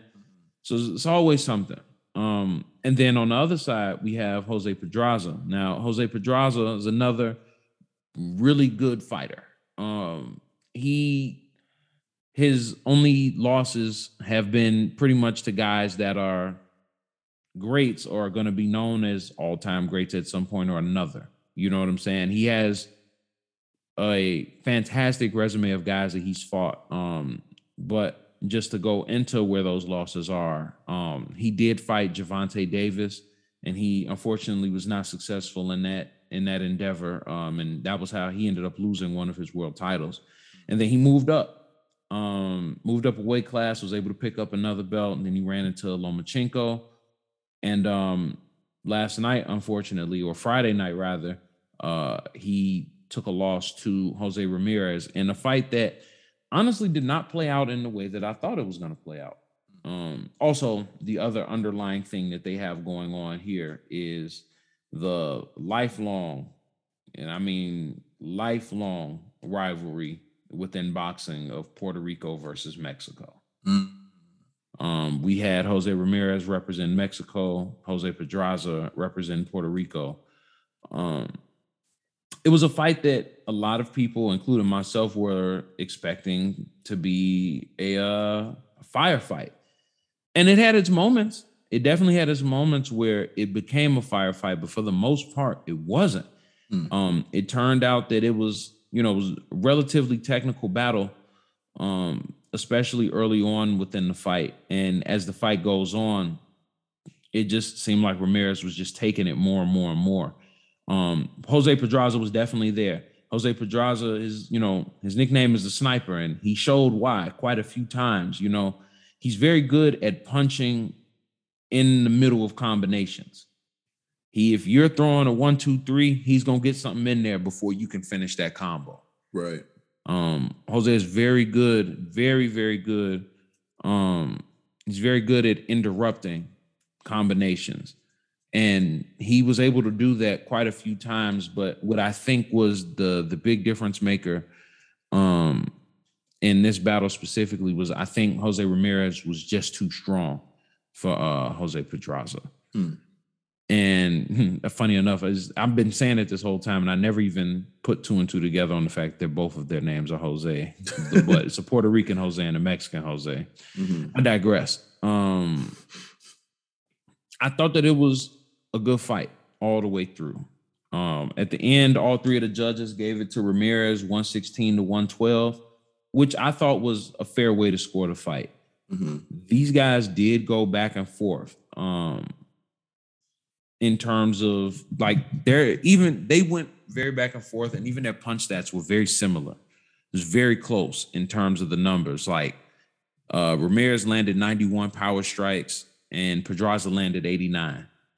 Mm. Um, Ramirez threw for 31% overall. Pedraza landed 23% overall. Total punches landed was 133 to 110. Total punches thrown was 154 to 186. You get what I'm saying? So it was, yeah. it was very close. The the only differential, and I think this was a relatively big differential, and this was really what won the fight for Ramirez was the jab. Um, he outlanded him 42 jabs to 21, but he threw like a little bit more than 250 jabs, and Pedraza didn't even get to 200 jabs. Now, granted, I know that sounds like, oh man, that's crazy. He's throwing a lot of punches. They fought 12 rounds. Yeah. It was a 12 round fight. Right. So, you know, ultimately, um, I thought it was a good fight. I thought it was a lot more back and forth than, like I said, either anybody really was expecting but it was a good bounce back fight for Jose Ramirez uh, coming off of that that loss to Josh Taylor, and it puts him on a path to at least try to get a world title again. Um, as we, you know, wait to see what the landscape is going to ultimately become, because now Josh Taylor is saying things like he might just vacate the titles and move up a weight class. You know, now we don't know. Um, so just essentially with him winning that intercontinental title, it just puts him in a position that when the WBO title does come up, he's essentially the guy right in the front. Okay. And um, ultimately, we'll see what happens with that. Um, uh, again, like I said, I thought it was a good fight. Jose Pedraza looked good. Jose Ramirez looked good. I just think Ramirez was the better man, and I wasn't the only person who thought that. Clearly, those other three judges felt the same way I did. Mm-hmm. Um, but overall, like I said, it was a very, very, very good performance. Um, and that's pretty much all I got to say on that as far as the boxing is concerned. And then we can jump over to UFC 272, um, where we'll just be reviewing the main card. So on the main card for UFC 272, we opened up with uh, Greg Hardy versus how to. Ooh, I do not want to butcher this man's name. Serghei Spivac. Um, after that, we had Kevin Holland versus Alex Oliveira, the Cowboy. We had Edson Barboza versus Bryce Mitchell. Mm-hmm. Uh, Rafael Dos Anjos versus Renato Moicano, who I want to point out took this fight on like less than a week's notice. Fought three weeks ago. Whew. And yeah, and fought three weeks ago. And then we had Colby Covington versus Jorge Masvidal in the main event. Mm-hmm. Um, TJ, if you don't mind, I'm just jump in right away. Yeah, um, go ahead. Because I, I only caught uh, Edson, Rafael, and uh, Masvidal. I only caught the last three of the main. All card. right. Well, then I'll just jump in on these first two. Then, mm-hmm. um, the first fight we got Serghei Spivac versus Greg Hardy. That fight ends in the first round uh, via TKO. Who uh, got it? Serghei Spivac on Hardy. Yes. Okay, please. Tell me more. So uh the way the fight kind of shakes out, they both kind of get in the middle. And I'm just gonna say Greg Hardy was huge. He looked massive um in this in this bout. And I don't necessarily I don't mean it in a bad way, but I don't mean it in a good way either. Um, he just was really big. I mean, even to the point where they even mentioned it on the broadcast was like, man, like we'd like to. He's a big boy. We'd like to see him maybe shave some of that weight down just a little bit. Mm-hmm. Um, and he he did look heavy, and he started out with some some leg kicks, you know, throwing some leg kicks on the inside, and um, you know, kind of throwing some punches here and there. Kind of was waiting. Ultimately, um, there was an exchange that took place where they ended up both on the ground. And if you know anything about Serghei Spivac, that's partially, you know, his nickname is a polar bear, but that's partially where he's known to be pretty good. This is a guy who has uh, multiple arm submissions and neck submissions in his repertoire, you know, with, as far as victories are concerned. You know, he's still pretty young in his um he's still pretty young in his mixed martial arts career, this being his 17th fight. But amidst those 17 fights, he has armbar, Kimura, and neck crank submissions mm-hmm. and a mm-hmm. rear naked choke. Mm-hmm. It's pretty, you know, if you even if you look over through his um if you look through his record, it's pretty evened out. Like he he has beaten a guy in every way you can beat a guy. Right. TKO, submission, clean KO. He's got a head kick finish a KO finish with his hands, uh, armbar, Kimura, TKOs, all that. And uh, ultimately, what happens is there's a scramble. He's able to get on top of Greg Hardy, and he just rained holy hell down on Greg Hardy until rained down some tyranny. man, for real. And ultimately, until the referee just jumped in there uh, and was able to stop it. Greg Hardy just kind of covered up, and you know he allowed the referee to come in there and do his job and get him out of there. Um, it was overall a pretty good performance for uh Serghei Spivac. You know, so I'm interested in seeing where he'll go next. Uh he's coming actually this was a bounce back win for him as well because he had recently fought uh Tom Aspinall back in September and he you know unfortunately he took a TKO in the first round. So you know, I guess he decided to live by the gun and die by the gun because he turned right around and got a first round stoppage, just how he was stopped in the first round. Um, they're calling it a stoppage with elbow with punches, but he was throwing punches, he was throwing elbows, he was throwing whatever was going to work mm-hmm. um, to make this man stop. And you know, ultimately, he was able to stop Greg Hardy. This might also be the end of what I'll call the Greg Hardy experiment, and I don't even really mean that in disrespect, as disrespect towards Greg Hardy, but knowing that he came in with you know a lot of the the negative press that he had behind him as well Right. And you know, he came in off the Tuesday night contender series and things like that. Um, and he's had pretty much all of his MMA experience virtually in the UFC. Mm. Um, you know, he had about three fights on the lower on the lower tier. And then, you know, fight number four, he's on the contender series. Fight number five, he's on the contender series. You know, he does one other like kind of smaller fight, and then he uh he makes his UFC debut, and even in his UFC debut, there was controversy. Right. So, you know, you have that, you know, he rattles off uh rattles off a handful of victories, then he gets no contest, and it's like, all right, over uh, an inhaler.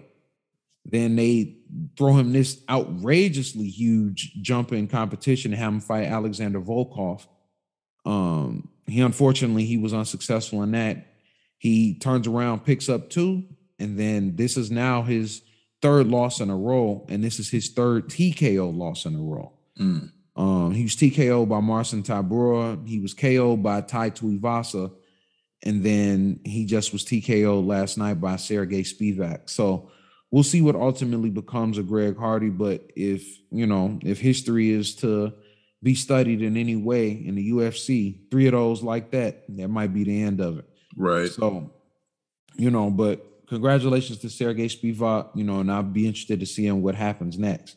Mm-hmm. Then we had um, a fight that I pretty much was telling anybody who would hear me, this is probably going to be fight of the night. Uh, it was Kevin Holland versus Alex the Cowboy Oliveira. Mm-hmm. And for as long as it lasted, it was exciting. This fight was only two rounds. Um, and even in those two rounds, there was a lot of excitement. Mm-hmm. Uh, Kevin Holland pretty much starts off in that first round. Both guys, uh, both guys, you know, obviously trying to establish themselves, but Kevin Holland just kind of kept pushing in, despite the fact that he had like this really huge reach advantage and he had a pretty good, um, you know, pretty good reach advantage on both hands and feet. You know, as far as his how far his kicks would lay, uh, could reach and things like that. But ultimately, you know, they're going for you know, they're going for their strikes and things like that. And Kevin goes for a kick, gets his foot caught, and ends up just diving down on the knee. And he actually tries to go for like a uh like a like kind of like a knee bar sort of, mm. and it turns into a bit of a grappling exchange. And I kid you not, a lot of people like to say they do things like this, but Charles Oliveira at one point was able to get on Kevin's back. Wait, Alex Oliveira. oh yeah, Alex Oliveira. Sorry, that's who would I say? Charles. Yeah. Sorry. Yeah, Alex Oliveira was able to get when Kevin Holland's back, and I kid you not, he was like a backpack on this dude. Like, and uh, it's just, it's hard for me to even describe it if you have like back control hooks no, in. No, no, no, no. Or... You're not hearing me. You're not hearing me. See, even now you don't understand what I mean. He got on Kevin's back. Kevin did everything to get this dude off of him. He didn't even like it was almost like he was magnetized to his back. There's an entire moment where there's a full damn near barrel roll that takes place. And he did not break his arm grip, leg grip, nothing. It, he it looked like he was not coming off of him at all. So back, it back, back control. Like okay. Oh yeah, yeah, man. He was on his back. Ultimately, he gets kind of like a. That's what people talk about, like theorize, man, right? You got to find them highlights when you get a chance because it's actually just for that one little bit. I he was on him so tight, TJ, that I had anxiety watching. I was like, oh my god, he's like, you know what I'm saying? He won't let right. him go. Um, and ultimately, he was able to uh, get off him. And then you know, there's the picture that um, there's the the picture that went viral after the fight of him, you know, of Kevin doing the thumbs up because uh, he was able to get his arm in. Um, he was able to get his arm in a little bit, so he wasn't able to choke him out when he had a when he had his back because the arm was he got a chance to get his arm in there. Mm-hmm. So the choke wasn't all the way sunk in, and you know Kevin goes back to his corner. Charles goes back to his corner at the end of the round because it finished with him still on Kevin's back, but they were both laying there. And Kevin puts up both thumbs literally in the final seconds to be like, I'm fine. Mm-hmm. And like just kind of gives this, you know, just kind of look like, yeah, this guy, like he's got me. So he goes back to the corner, clearly frustrated. Um, his coach gave him, coaches gave him fantastic advice, man. They yeah. just were like, yo, what's going on? And he's like, yo, I just feel like he's so far away. And his coach tells him, like, you just got to slow down, relax, use your reach. After he tells him, slow down, relax, and use his reach, not even a minute into the second round, he TKOs Alex Oliveira. Damn. He throws like uh throws a little combination, and while Alex is trying to move, just boop catches him perfectly on the chin while he's trying to move with a straight right hand that puts him back. And Kevin jumps on top of him and I mean, I've never seen Hammer Fist this determined. It was just like you couldn't even, it was just a blur. All you saw, it looked damn, it looked like an anime. It was just a blur of his arm just hammering this guy who's trying to cover up. And then that turned into punches, then that turned to elbows, and he was able to stop him. And I mean, after clearly losing that first round, less than 40 seconds into the second round, the fight is over. Right. Uh, Kevin was able to pull it off and um, ultimately, you know, he turned the Vic, turned the whole fight around, and I was, you know, it was good for him. And at the end, he called out Donald Cerrone. So he's, you know, he said he figured he beat one cowboy, he try to beat another one. Um, another thing that was important to note is this was Kevin Holland's first fight at welterweight. Mm. So this was his welterweight debut. He was dropping down to 170, but overall, I thought it was a fantastic fight. Um, then after that, we had excuse me, we had another fight that I was pretty uh, interested in seeing, which was Edson Barboza versus Bryce Mitchell uh, down at featherweight. Um, the which how much of that fight did you get a chance to see? I caught the latter half of round two and all of round three. Okay, well, I'll tell you this: in round one, there was a lot of pressure Bryce Mitchell was putting on Edson Barboza, and I believe that what I was curious to see just with their styles, right? It's a crazy style matchup. So, you know, it's essentially the grappler versus, versus the striker. Yep. But let's not forget, you know, and you can call me on this if you want to. Edson's Brazilian. Yeah. So ain't no way he doesn't know about the grounder. It ain't no, is no way he doesn't know. Um, and I think Bryce did a good job of trying to keep Edson on that back foot and really like just not giving Edson Barboza the room he needed to to strike. Honestly, um, it was very reminiscent of Khabib. Like yes, when he takes your legs, he sucks those legs in, drives with his hips, and it's like you're you're drowning. Mm-hmm. Um, and if you manage to get out, which is very unlikely, but if you manage to get out, it's like you're exhausted.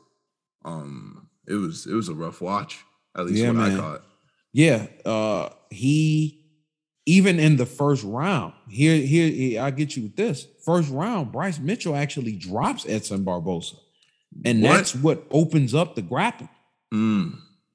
Um, you know, he tries to shoot for some takedowns, but Edson is throwing early. He already is throwing those kicks, and he was whipping those kicks into that leg. And it was interesting because you typically don't see guys go for the calf kick on the inside, mm-hmm. but he was throwing an inside calf kick as opposed to the outside calf kick to try to take some of that base out from underneath Bryce Mitchell. And even there were a handful of times he was going shin to shin, which clearly is going to make me cringe every time. But, yeah that stuff stinks. Uh, it sucks, man. Bryce was able to uh he was able to pull it off though. Yeah. He was able to to drop him with a right hook left hand, get him on the ground, and pretty much every round after that, it was pressure it was to the, the cage. Story. Pressure to the cage, grab him, get him on the ground, and he was able to dominate Edson Barboza. And I think more than anything else, they were saying some things on the commentary team where they were referring to like the weight cut and stuff like that. And I, I disagreed with that. I think ultimately what it was was just not even that Bryce Mitchell was better than people thought he was, but I think he was stronger yeah. than what the belief was. Um, yeah. Because I think that was his path to victory. Ultimately, it had to be he was going to have to grapple. But the fact that he had the strength to keep him down, and you know, he just had the technique that was really good. Obviously, he was going for strikes, kind of throw up submissions, but he was able to pull off a pretty impressive victory. What'd you think, TJ? Um, no, I thought it was full dominance. Uh, I was just, I was just surprised that how. I mean, I don't want to disparage Barboza's ground skills, but it's just there was no real defense. Um, Brown belt like, and a black belt, man. Yeah, like just Barboza couldn't do anything. Um, and so it looked like he was trying to hold guard. There was like a very weak triangle attempt in round three from Barboza. And like, and the thing too is like the, the other thing too, and I, I get how this happens sometimes in the middle of a grappling exchange, right? But during that triangle attempt, Mitchell pulled him up.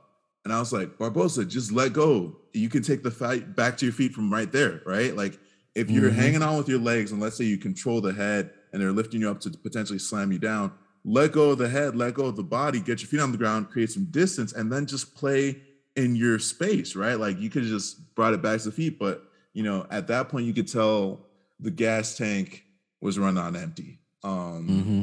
and it, it, was just full on domination from Mitchell. Um, shout out to Mitchell though, showing he's a good guy, uh, donating the majority of his purse or like half of his purse to charity, and come to find out later on, like Dana White was like, "Don't worry about that. We we're gonna we're gonna match you. You can keep your purse." But it looks like Mitchell's still gonna try to donate a lot of his purse to the charity from I believe it was Arkansas uh, for mm-hmm. the kids. But uh, now I thought I thought it was a very good wrestling showcase. Like we, I feel like the past few fight nights and pay per views, at the end of the day, wrestling is that core art you want to make sure you have down. You don't have to be the best at it, but you got to be able to handle it when it's coming at you. Um, and boy, is that going to be the story going forward as we talk next, about the rest of the night? Yeah, the next two fights for real. One hundred percent. Um, let's get into Dos Anjos versus Moicano catchweight, mm-hmm. right?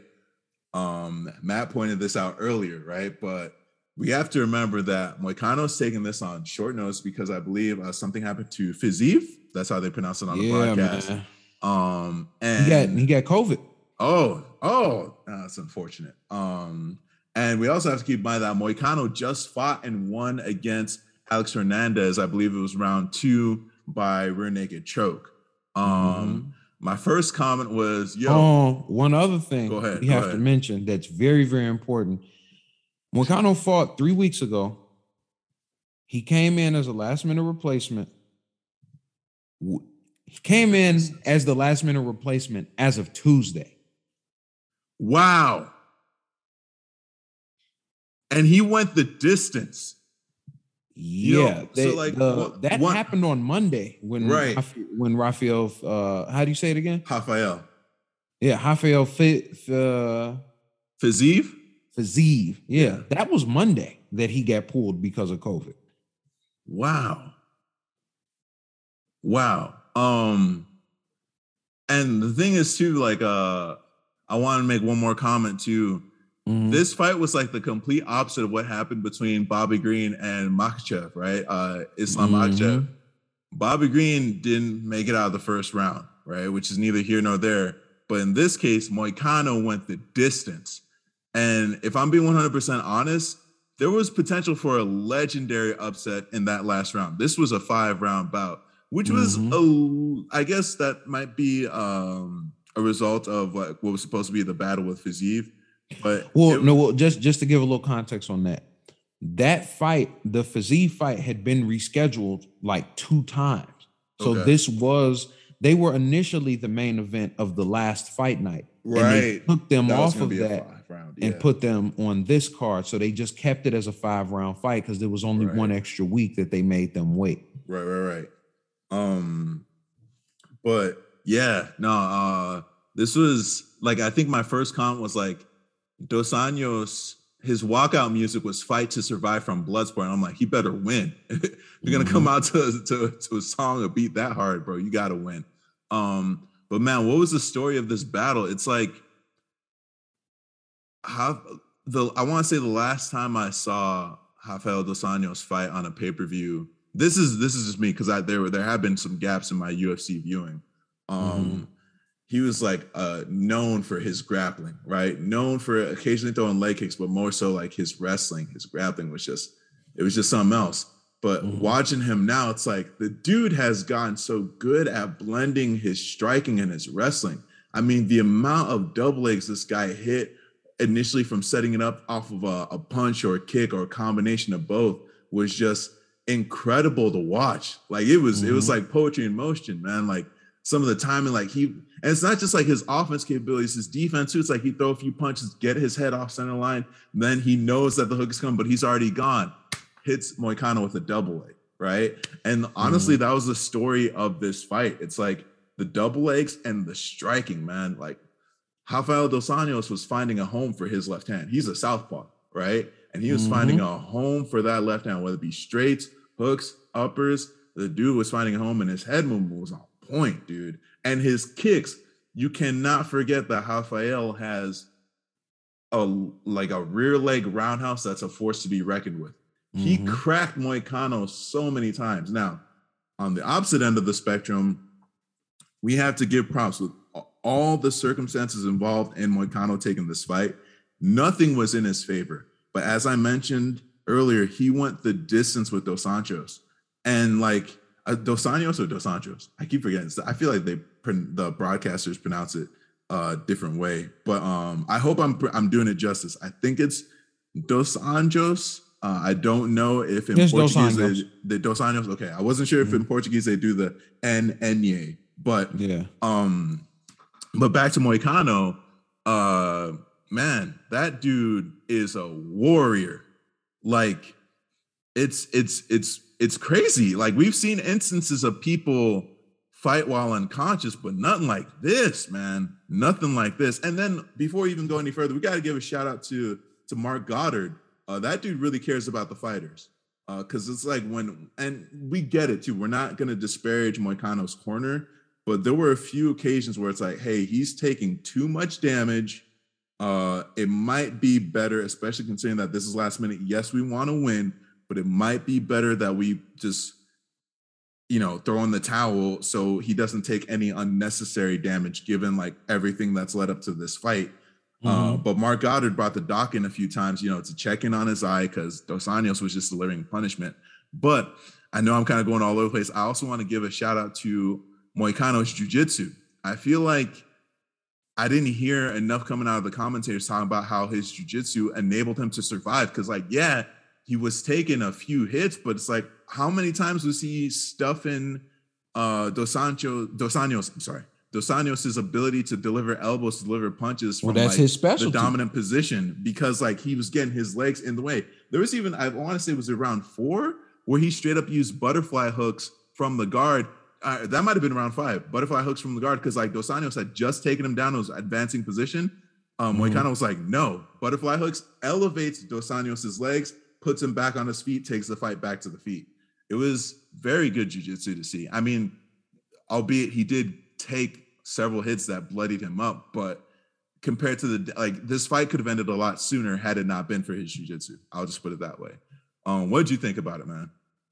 I thought it was an insane fight, man. It um, was. I thought it was crazy that, like, okay, let's just put all of this into perspective, right?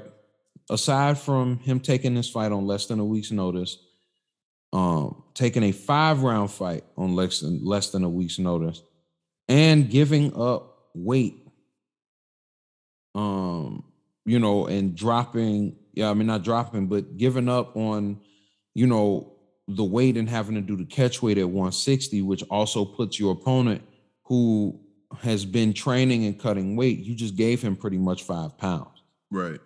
Um, man, it's he it's could have to, won. That's the thing too. He could yeah, have won. He could have won. Uh, I thought ultimately it was just it was crazy, man. It was it was a pretty interesting fight. Um, we saw Rafael dos Anjos, what eventually has become his style, very similar to uh, the guy in the main event, is he weaponizes cardio. Yeah. And it's just a lot of pressure with the hands, a lot of wrestling pressure, a lot of jujitsu pressure, and um, things of that nature. And I just thought he outclassed Moicano in a lot of ways. But the fact that Moicano was able to go five rounds, less than a week's notice. That's an incredible gas tank. against a former world champion. Yeah. Is insane. Yeah. Um, I mean that that's heart for sure. Like yeah, 100%. But also it's like, what is his gas tank like then when he's got a full camp? Exactly. And um now his stock is thing, definitely gonna rise after this. Gonna rise for sure. Hell yeah. Um, now, interesting thing about this is uh how do you say say the other gentleman's name again? Fiziev? Fiziev, yes. Fiziev has defeated Moicano before. Hmm. They fought back in 2020 and he he KO'd Moicano in the first round. Hmm. So I just thought it was just interesting how those things all kind of ended up circling around each other. Like he mm-hmm. beats Moicano, he's supposed to fight Rafael dos Anjos, and instead a guy that he beat is the guy that takes on Rafael dos Anjos. Mm-hmm. Um, another thing I just want to throw out there, uh, some some some records and stuff is with that fight after that victory, um, Rafael dos Anjos is now the owner of the most unanimous decision victories in the history of the UFC. That's pretty wild. Uh, in 11, he is the second most in all time cage time. Mm. Uh, he's only second to Frankie Edgar, and if he fights one more time, he will have Frankie Edgar beat. Mm. Um, especially if he gets another five rounder under his belt. Right. But he's put in that much time in the cage. Um, he also won the most decision wins in the history of the lightweight division as well, hmm. with seven. Um, so I don't know, man. I just think overall it was a crazy fight. I thought it was it I, I kind of was talking throughout while you were talking about it too. So I just felt like it was wild, man. It was wild to see Moicano take that damage and keep pushing and like be active. Let me just be clear for anybody who didn't see the fight. Moicano didn't just survive for five rounds. No, he, he was fought. he was he was throwing them hands. He was trying to win. Yeah. Like there was, was never a point where he was like, acquiescing. He was, was, actively trying to win that fight. If they have any highlights of how he reacted at the end of the fight, it kind of sums up like the fact that he really did have the drive to win. He was pissed that he lost. Mm-hmm. Like the man was upset. He was like, I think uh, one of the um, uh, one of the cut people kept coming at him like, "Yo, let me wipe the blood." He's like, "Get off me!" Like, like he, the man was like, I don't want to say, pissed. yeah, he was just pissed. Like he really wanted to win. Um, like that's some that's a competitor right there. That's all I gotta say. That's a competitor, man. Um, short notice, no notice, all notice, don't matter. like he like, pulled up. You pulled up. Yeah. And that's all you can do in that scenario. Mm-hmm. Um, and then if you don't mind, we just go ahead and slide over to the main event. Uh, yeah. Sorry. Uh, no, that's fine. Uh, our main event was Colby Covington versus uh, George Masvidal, Jorge Masvidal, however you refer, however you say his name. Mm-hmm. Um, and I just mean you personally. Mm-hmm. And um, seems like he goes by both. In all honesty, yeah, he does go by both. Yeah, that's what I says. It's George or it's Jorge, whichever you would like. Um, but yeah, man, we we had that fight last night. Uh, that was basically the number one ranked guy versus number six, and um, that was another pretty interesting fight. But what I'll say, even ahead of anything else, is that the result of this fight was one that I predicted, unfortunately. But I did predict that it would go this way.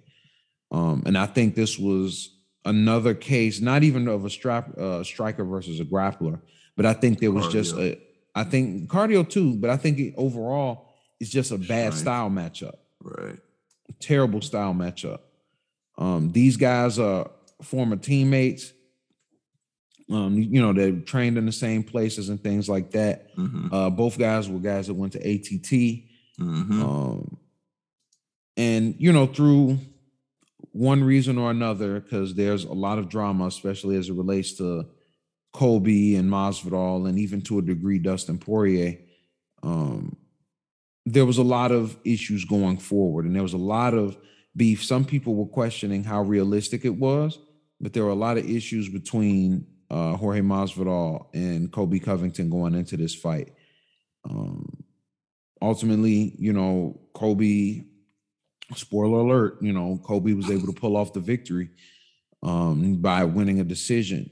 And I just want to say, and TJ, you can give your thoughts right after this because I, I, don't have a ton to say on this, just because they, realistically there wasn't really a ton to say about it. Right. Um, despite the huge disparity in experience, um, Colby Covington, I think, has a fighting style that is not easy for anybody to deal with. And it especially is not easy for anyone to deal with whose name is not Kamaru Usman. Yeah.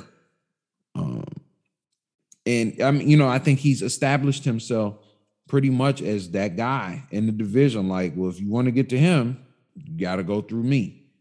And, you know, what do you do when the number one contender is, you know, just as tough as the actual champion. Mm-hmm. You know, how do you get past that? Um, I thought the matchup was a bad one just because Dustin, not Dustin Poirier, look at me. George Masvidal is more or less known as a striker. Now, that's not to say that he doesn't have wrestling. It's not to say he doesn't have jujitsu. He has a right. lot of those things. But his specialty, or you know, more or less what he is known for, is striking. Right. Colby Covington, this is a guy who was a NCAA wrestler. Mm-hmm. You know, he has wrestled for pretty much most of his career, and all of his wins are almost all decision victories. Mm-hmm. You know, um, and he grinds guys out, and I think that works terrible against a guy like a George Masvidal who is explosive and is mostly a striker. And if he was a in battle a situ- of attrition is going to be his Achilles heel. Yeah, and a battle of attrition, that's all. And a battle of attrition is the Achilles heel of anybody that's explosive. Right because that's going to eventually burn out. Right. And that that's uh that's what I felt ultimately happened. Um they went 5 rounds but it was almost all Colby just trying to pressure him and it's not to say that George didn't fight back but he got grinded to a point where it, there wasn't really much there. Like in the just, fourth just to give context, it's like there was, I think you're about to mention this, right? In the fourth round where mm-hmm. uh Masvidal actually wobbled Covington, but he didn't have enough gas to capitalize on it. And I mean, and wobbled Covington him good. Re- yeah, and Covington recovered, and it's like, all right, well, that's a wrap on that attempt. Um, yeah, it was his only chance, really. Yeah, seriously, and like that was the only choice he had because up to that point he had lost the first three rounds. Um, yeah. Uh, is it cool if I just go into my yeah? Go ahead, go ahead. Um, if I'm being 100% honest, I, I didn't care for this fight. Um, I was, I was going, I was just uh, politics aside. Uh, I was like, didn't they already both lose to Kamaru? Um, mm-hmm. but it was just, it wasn't like for all the hype that was around it. it was not an exciting fight. And I think it's like you said, it comes down to a bad, a bad matchup, but it's like it how many like I feel like if you showed people stills from rounds one through five, they wouldn't be able to pick which round was which. And I say this because it was the same thing for five rounds, right? Mm-hmm. Uh Covington with the pressure, backing Masvidal up to the cage, uh, taking Masvidal down, getting to his back, and doing that weird thing where instead of trying to establish his hooks and finish the choke, he's just gonna like place his arm, you know, around his neck and do like the face ripper or face hugger. Masvidal being like just keeping his chin tucked, and then Covington just like throwing these strikes that I don't even think damage wise there was any uh, compounding of damage. Um, I just think it just kind of increased the amount of strikes thrown overall uh, in terms of like you know what the judges are looking at in order to determine the the decision.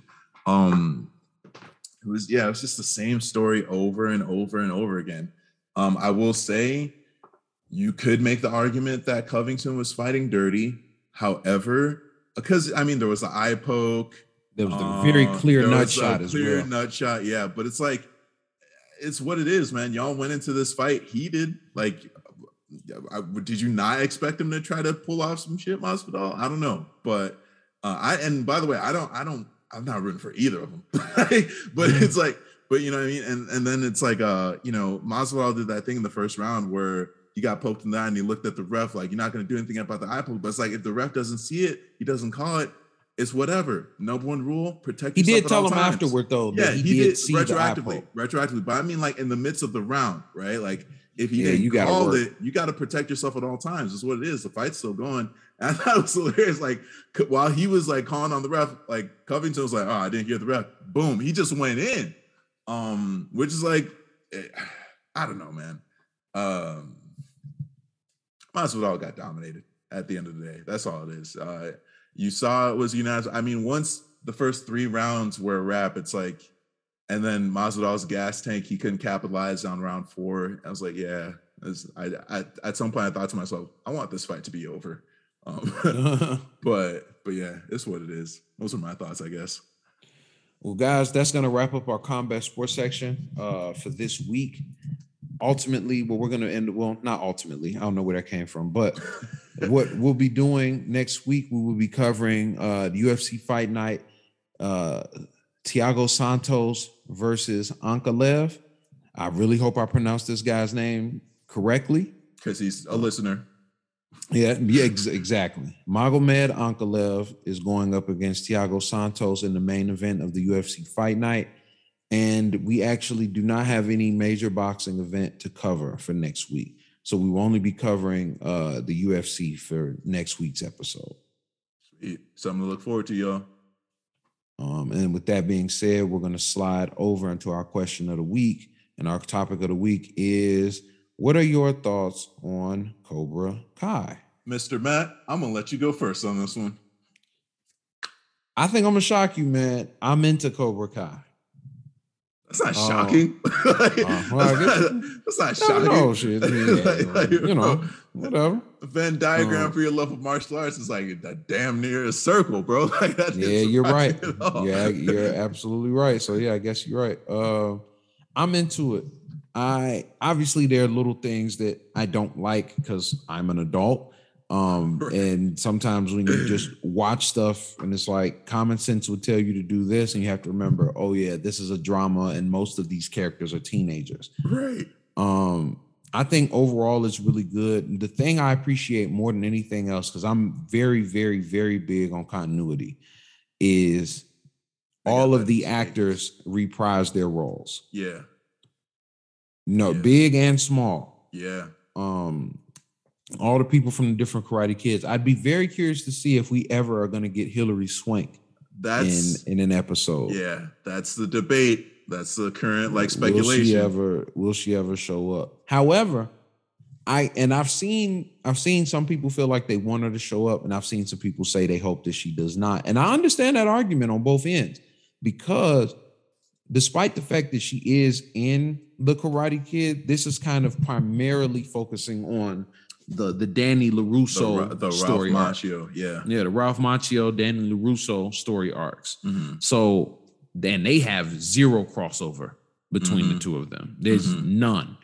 They've never met, at least to to our knowledge or anything like that. So, you know, but I I liked I like how I I don't know, really for more than anything else, it's the nostalgia. I think the nostalgia of it is really what is really what gets me, is really what keeps me kind of into it. And you know, I think some of the fights for the most part are choreographed decently enough. Um, you know, considering what we're looking at. Again, Right. there's those levels of drama and teen stuff that I think is unnecessary. Um, but what I think they did a they've done an excellent job of more than anything else is narrative.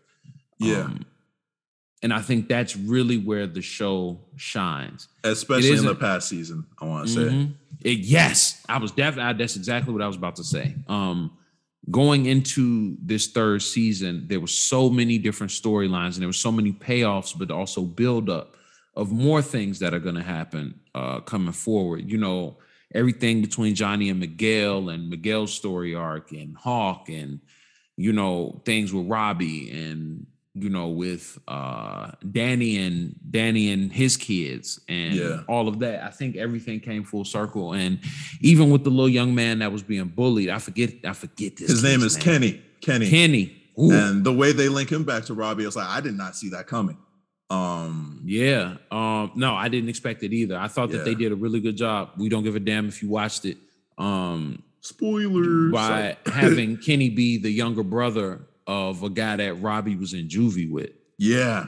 Um, and and the specific person he was in juvie with, like the guy that tried to bully him. That yeah, that wasn't even like an ally. That was like he was an antagonist. Um, well, you know, after they had that fight, it Right. was respect. so they were straight after that. Yeah, Yeah. it was like, oh, you ain't snitch. He's like, I'm not a snitch. He's like, oh, okay. Well, then I can fuck with you then. right, right. Um, but I thought, especially that that too was also interesting because, and I, might be jumping out the window just a little bit on this, but I'm just speaking on what my feelings were. It Kenny's story arc to to he a was degree. Larusso. No, no, no, not even that. But partially, yeah. I it reminded me a lot of that two-part episode arc that they did in um in Mob Psycho in the second season. Mhm. Um when Mob was dealing with the bullying thing, ultimately to find out that it was just none of that was even happening to him for real. Mhm. Um, but I just drew the comparison because this was a kid who really was not bothering anyone Mhm. he was doing nothing wrong. He did nothing wrong. You know, as a, a latchkey kid, basically. Uh, and for the any of our listeners who don't know what that is, that's pretty much a kid that takes care of himself, Yeah. um, to a degree, TV not completely, yeah. right. Um, and you know, it was just it was his story more than anybody else's. I think really compelled me um in that final season, just because you really see, like, there was there's this expectation, right? Where like he's been getting bullied, he's been getting bullied, and I mean these kids was doing some kind of high key, some terrible shit to him, Not uh, that- yeah, yeah.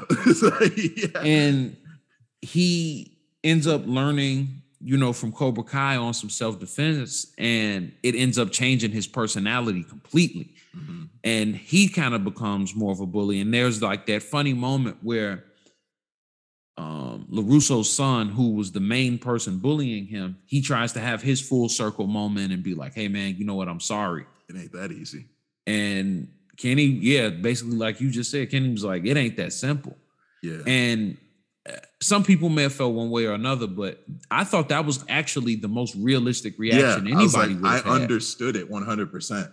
I had no I qualms about that. yeah, I didn't agree with the fact that Kenny, you know, I didn't agree necessarily with how he handled it, but, But I also wasn't it. mad. Yeah. I also wasn't mad that he beat his ass because, like, let's think about this. You can't oppress somebody, you know, like for for as much No, but check the, oppress check this out. Check this out, TJ. Check this out.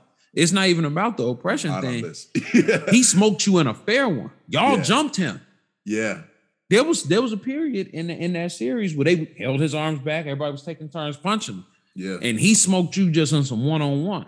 And he, you know, low key kind of didn't have to, but I just I hated like I'm telling you, TJ, that shit it was burning me just seeing this kid get bullied because you know I've had my experience with bullying in the past for mm-hmm. nothing, mm-hmm. just for mm-hmm. being like he was getting bullied just for being the new kid, just for being yep. the kid that was around. Yeah. And granted, there was a little of that internal sort of bullying that he had to deal with, um, in within Cobra Kai, but that was okay just because it was like it was kind of more hazing than yeah. anything else. Yeah. Like if you follow, uh, if you followed the show, every new person that joins Cobra Kai kind of gets treated like shit for like yeah. a week or so. Yeah. Even or, when it know, was run by Johnny. Like even was, exactly the name of the game. Yeah. That's just what it is. Low man on a totem pole. You yeah. know what I'm saying? So um, but overall, I'm I'm really into it. I'm very curious to see what other people they bring back. I thought them bringing back uh bringing back Johnny Silver. Oh my God. Yeah. Oh my God. Terry Silver. Terry Silver. Terry Silver, not Johnny. yeah. Terry Silver.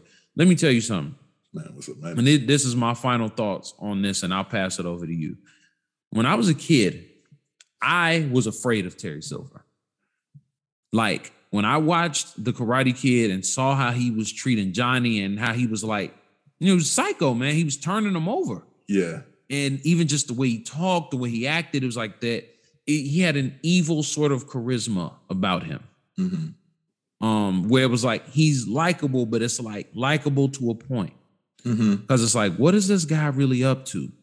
And I mean, just ultimately, he and I thought it was funny too because they made a reference to it. He was like, "Dude, I was like coked up out of my mind, terrorizing yeah. a teenager." yeah. I was like, "Yeah, you're right. Like, you really were tweaking." Like, and then ultimately he didn't realize he was tweaking too tough because he came back and went right back to the same bullshit. But right, um, I thought bringing him back in was perfect.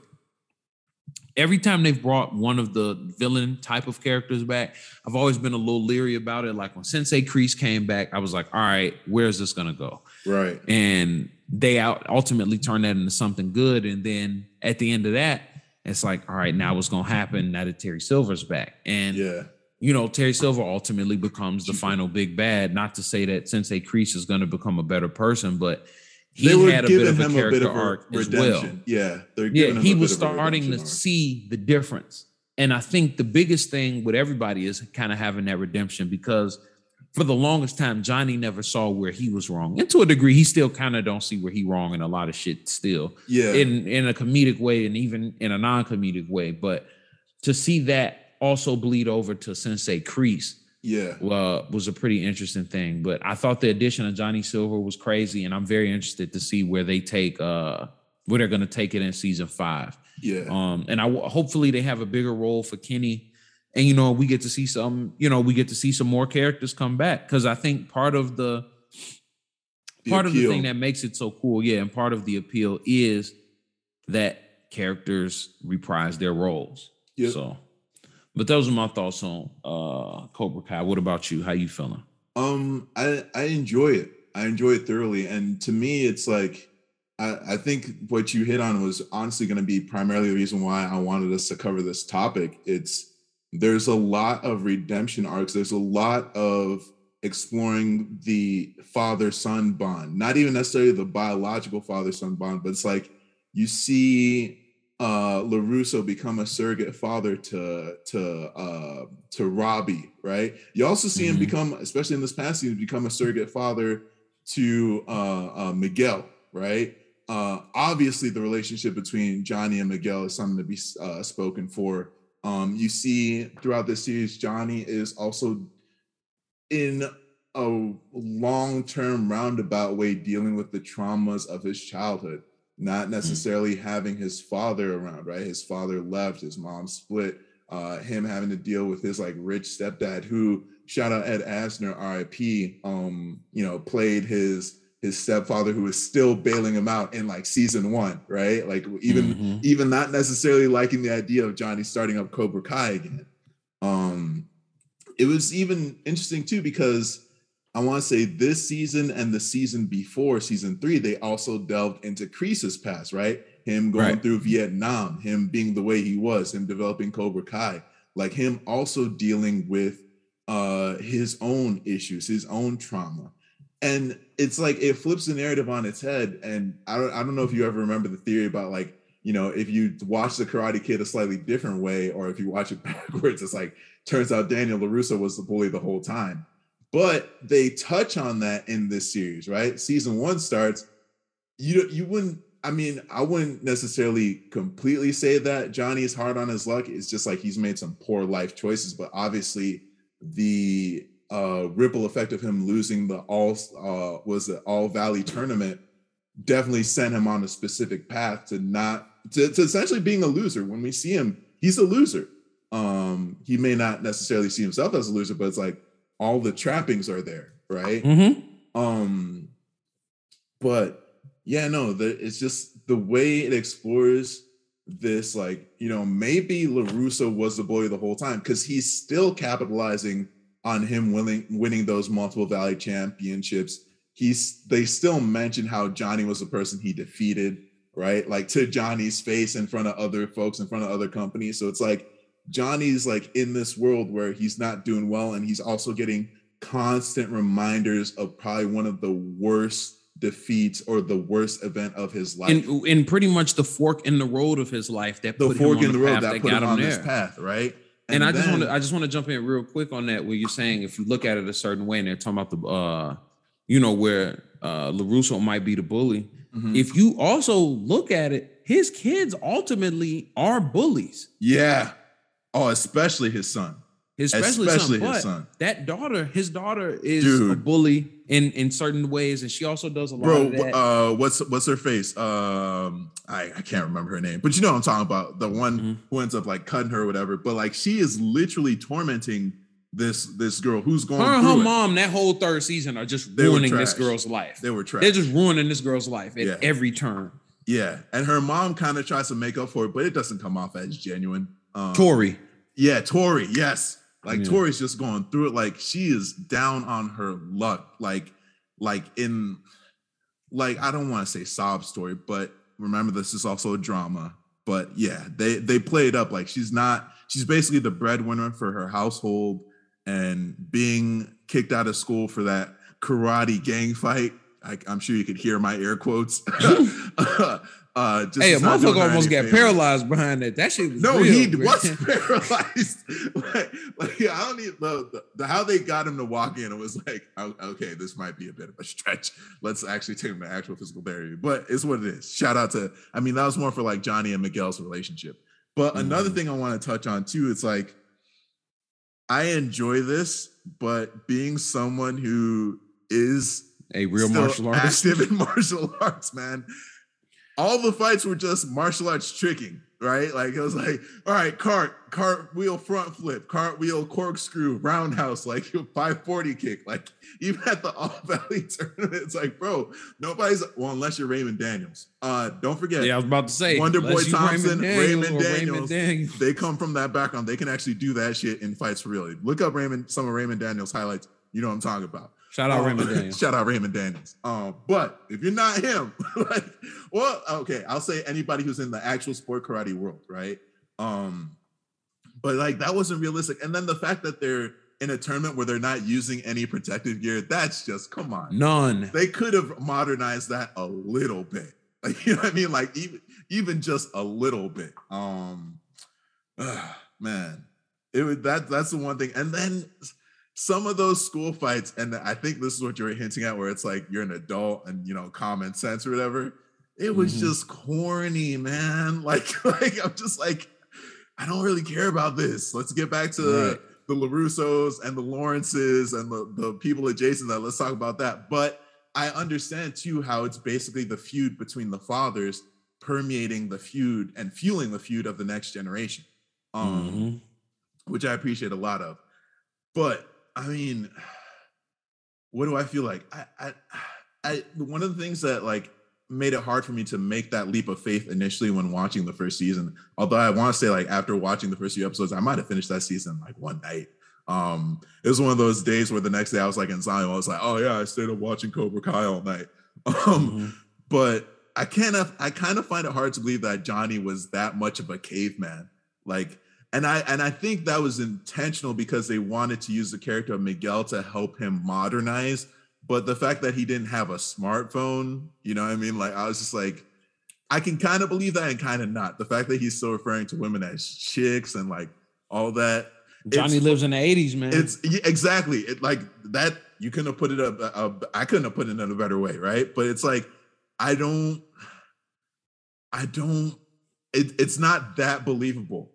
You know what I mean? Like I, it's I believable think... to me because I know some people. I I had a boss before that was like a Johnny damn near. He wasn't like not in the sense of all the other things he dealt with, right. but just in the sense of like he's not moving from that era. But he's yeah. not listening to current shit. He wants to drive a fucking Thunderbird. And it's like, dude, what are we like, doing? But it's like not to the point where we're not being aware of current technology, though. You know what I mean? Like, like I'm sure that dude knows what a smartphone is. Right, Dude, might be aware of this motherfucker got that laptop social media. and brought it back. Oh my! And goodness. he was like, "It doesn't work." He said, "Did you charge it?" He said, "You told me it was wireless." I could have threw my TV out the window when this dude said that. Bro, I'm, I was the same way because I was like, "You, I, this is a stretch." Like, you know what I mean? Like, I was like, "This is a stretch." Nobody is this, to the best of my knowledge, is this dumb. Um, but, but comedically hilarious. Mm-hmm. Realistically, I was like, "Bro, you're come on now." Um, but that being said, uh th- other things that, that I was like, all right, when Robbie is learning that one move, that ultimate balance move, the one hand, one arm handstand at the skate park on a skateboard, whatever. I'll, I can, whatever. But so it's like, I love it because, like you said, the nostalgia and they're they're they're actually pushing the narrative a little bit too. Because especially with the last season, it's like, hey, we got to move beyond like one style rules all. Like you have to understand that there are benefits from the teachings of Cobra Kai. There are benefits from the teaching of Miyagi Do, right? I'm not gonna hold you. That was be, wild to me that any martial arts instructor felt differently than that. Yeah, yeah. Or just on a just on on that moment that I'm gonna look at it in a realistic lens. It's like no good martial arts trainer is gonna tell you, nah, it's all offense. You shouldn't be learning that defense right, crap. Right. What? Right. Right. Right. Like, no, you're 100% correct. But I think it's also this whole thing about them both being stuck in the past, right? Mm-hmm. Especially with, La, well, Johnny, we've already established is like stuck in the 80s, but with LaRusso, now that he has, well, not that he just lost uh, Miyagi, right? Sensei Miyagi, mm-hmm. But he has no mentor, right? So he's kind of like, I don't want to say he's without a paddle per se, but it's like, you know, all those scenes where he's visiting uh, Mr. Miyagi's grave, trying to seek guidance, trying to meditate or whatever. It's like he's still stuck in the past, and you know he got so traumatized by Cobra Kai, but like. You know, I'm just gonna say this. This is the re- real reason why I want us to talk about this, and I, I want to know if you agree. But this show would be one season if Johnny and Daniel went to therapy. Yeah. I love this because again, it's pushing the narrative forward and we got the nostalgia. We got all these actors reprising their roles. And to be fair, like a lot of them have been aging rather well. Uh, I'll give it to them. Like, like it, that's not always the case for some folks, but they're aging rather well. Um, but like they're they're trying to like achieve catharsis through their children. It's like as a result, we have all these feuds. Like now you got karate gang fights. I'm Sorry but now you got karate gang fights happening like all over the high schools and stuff. Like, how did remember, nobody go to jail? Uh, all of those kids broke Robbie into did. the LaRusso house. Robbie went. Oh, okay, you're right. You're right. Oh, no, Rob, I'm talking about that battle. Robbie was there on attempted murder, but I know what you mean. I know what you mean. Like, um, because apparently, well, they talk about right. The mom said she didn't want to press charges. Right? They got the. There's no way in hell, bro. No, no, hell yeah. no. Y'all got to see yourself. It was it was twelve kids in my house. Y'all got They tore my house up. Yeah, no, but but um, it's like the the the unresolved trauma from the fathers is what is causing this these feuds, right? And it's funny because it's like the fact that they're not properly dealing with this. It's like we keep seeing it season after season where it's like they come to an agreement. It looks like oh they're finally going to get over this hump then the kids do something because of something they did and it brings them back to like square one you know mm-hmm. um but this could just easily be solved by them going to therapy man it's like bro just handle your shit like handle it the kids don't have to go through this let the kids be kids and LaRusso maybe actually take an actual interest into what your kids are doing. your son is a bad person. Uh, your daughter isn't necessarily better. But like, yeah, no. Uh, my thoughts on this I love the show. and I'm excited about it. And then, okay, I'm gonna throw a doozy at you. So you let's just talk about the Karate Kid extended universe, the KKEU, if you will, mm-hmm. right? Adding actually, almost too many. Actually, actually can there, it's a problem, right? Mm-hmm. But but um, what about Jaden Smith and Jackie Chan? I'm very curious to see if they're gonna show up. Right. And um, remember who's the who's producing this whole franchise? Will Smith. Mm-hmm. So just something to throw out there too. They it's can open take it. for for they that to be the there. case. They can take it there. It's open for that to be the case. They have a lot of people within their extended universe because, like you see, yeah, Jaden, Jackie Chan, and Hilary Swank. I mean, these are all different people. Mm-hmm. Now, my only thing, also though, Jaden, I would be curious to see how they would be able to fit them in because Jaden, Jaden's Karate Kid did not have shit to do, right, with a Karate Kid, right other I, than sharing the name. I could take a cameo, even if it's just like in passing, you know, like Jackie yeah. Chan doing a Jackie Chan thing, like, oh, sorry, my bad. Like just like somehow like takes like some type of uh, uh, uh, coat hanger or something like that, like flips it up into his hand, just mm-hmm. keeps doing his thing, like you know. Um, but yeah, it's like I could take a cameo, man. I ain't mad at that, right? Or like you know, Jaden Smith's character comes in as a teacher at the high school, right? The Valley High School, whatever. And like people don't realize that oh wait you know teach teach has hands or something. I don't know man. Um but there there are so many ways they could play. It um, yeah i just i'd like to if they, they could pull it off in a way that makes sense. Even if it kind of like only lightweight makes sense that's fine. That's fine but they could definitely take advantage of cameos oh dude funny thing i feel like the referee that terry silver bribed at the end of uh the seat also um that was some good plot twisting. Like, cause you mm-hmm. could tell that mm-hmm. he was setting him uh setting up Kreese from the jump, right? But that was a mm-hmm. nice little plot twist toward the end there.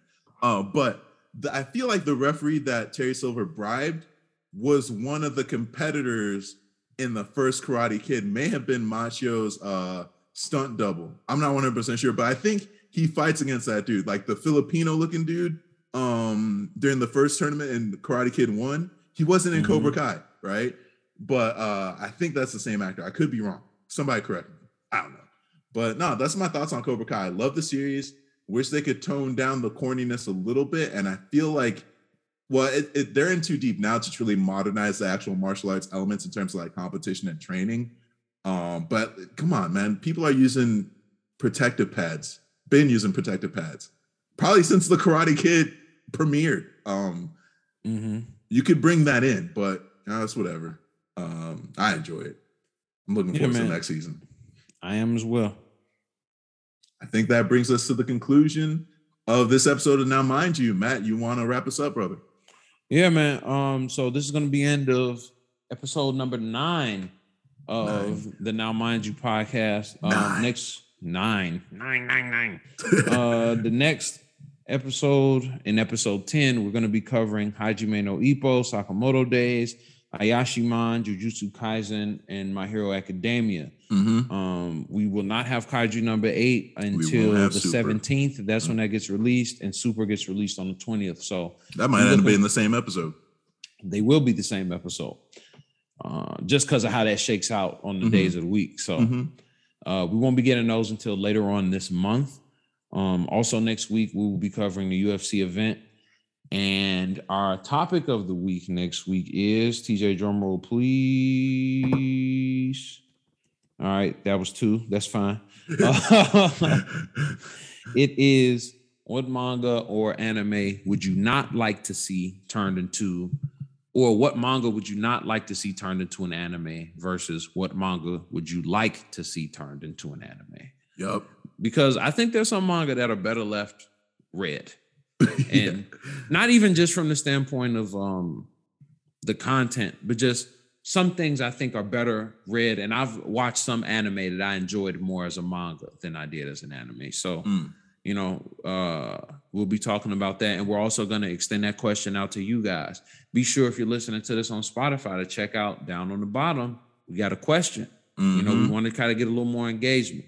Uh, with that being said, again, thank you guys so much for listening to us. This was episode nine. Next week will be our episode 10. Double uh, digits. Double digits, baby. You can follow me at Matt Hambrick on all platforms: Instagram, Twitter, YouTube, your mama's cell phone. Man, hey, hey,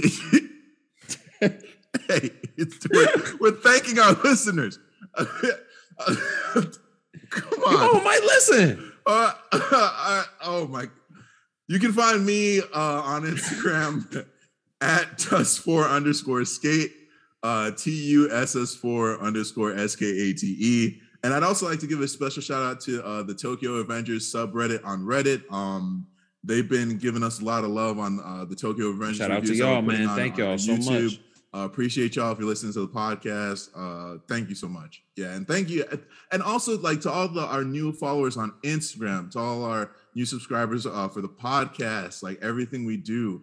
Um, thank you for the continued support. It, it really does mean a lot, and I'm happy that Matt and I are able to bring you know something that we both enjoy uh, to all of you as well. Uh, so thank you, really, thank, thank you. Thank you guys so much. I really appreciate it. We both really appreciate it, and we look forward to hanging out with you guys next week. Most def. All right, y'all. Stay safe out there. Peace. Peace.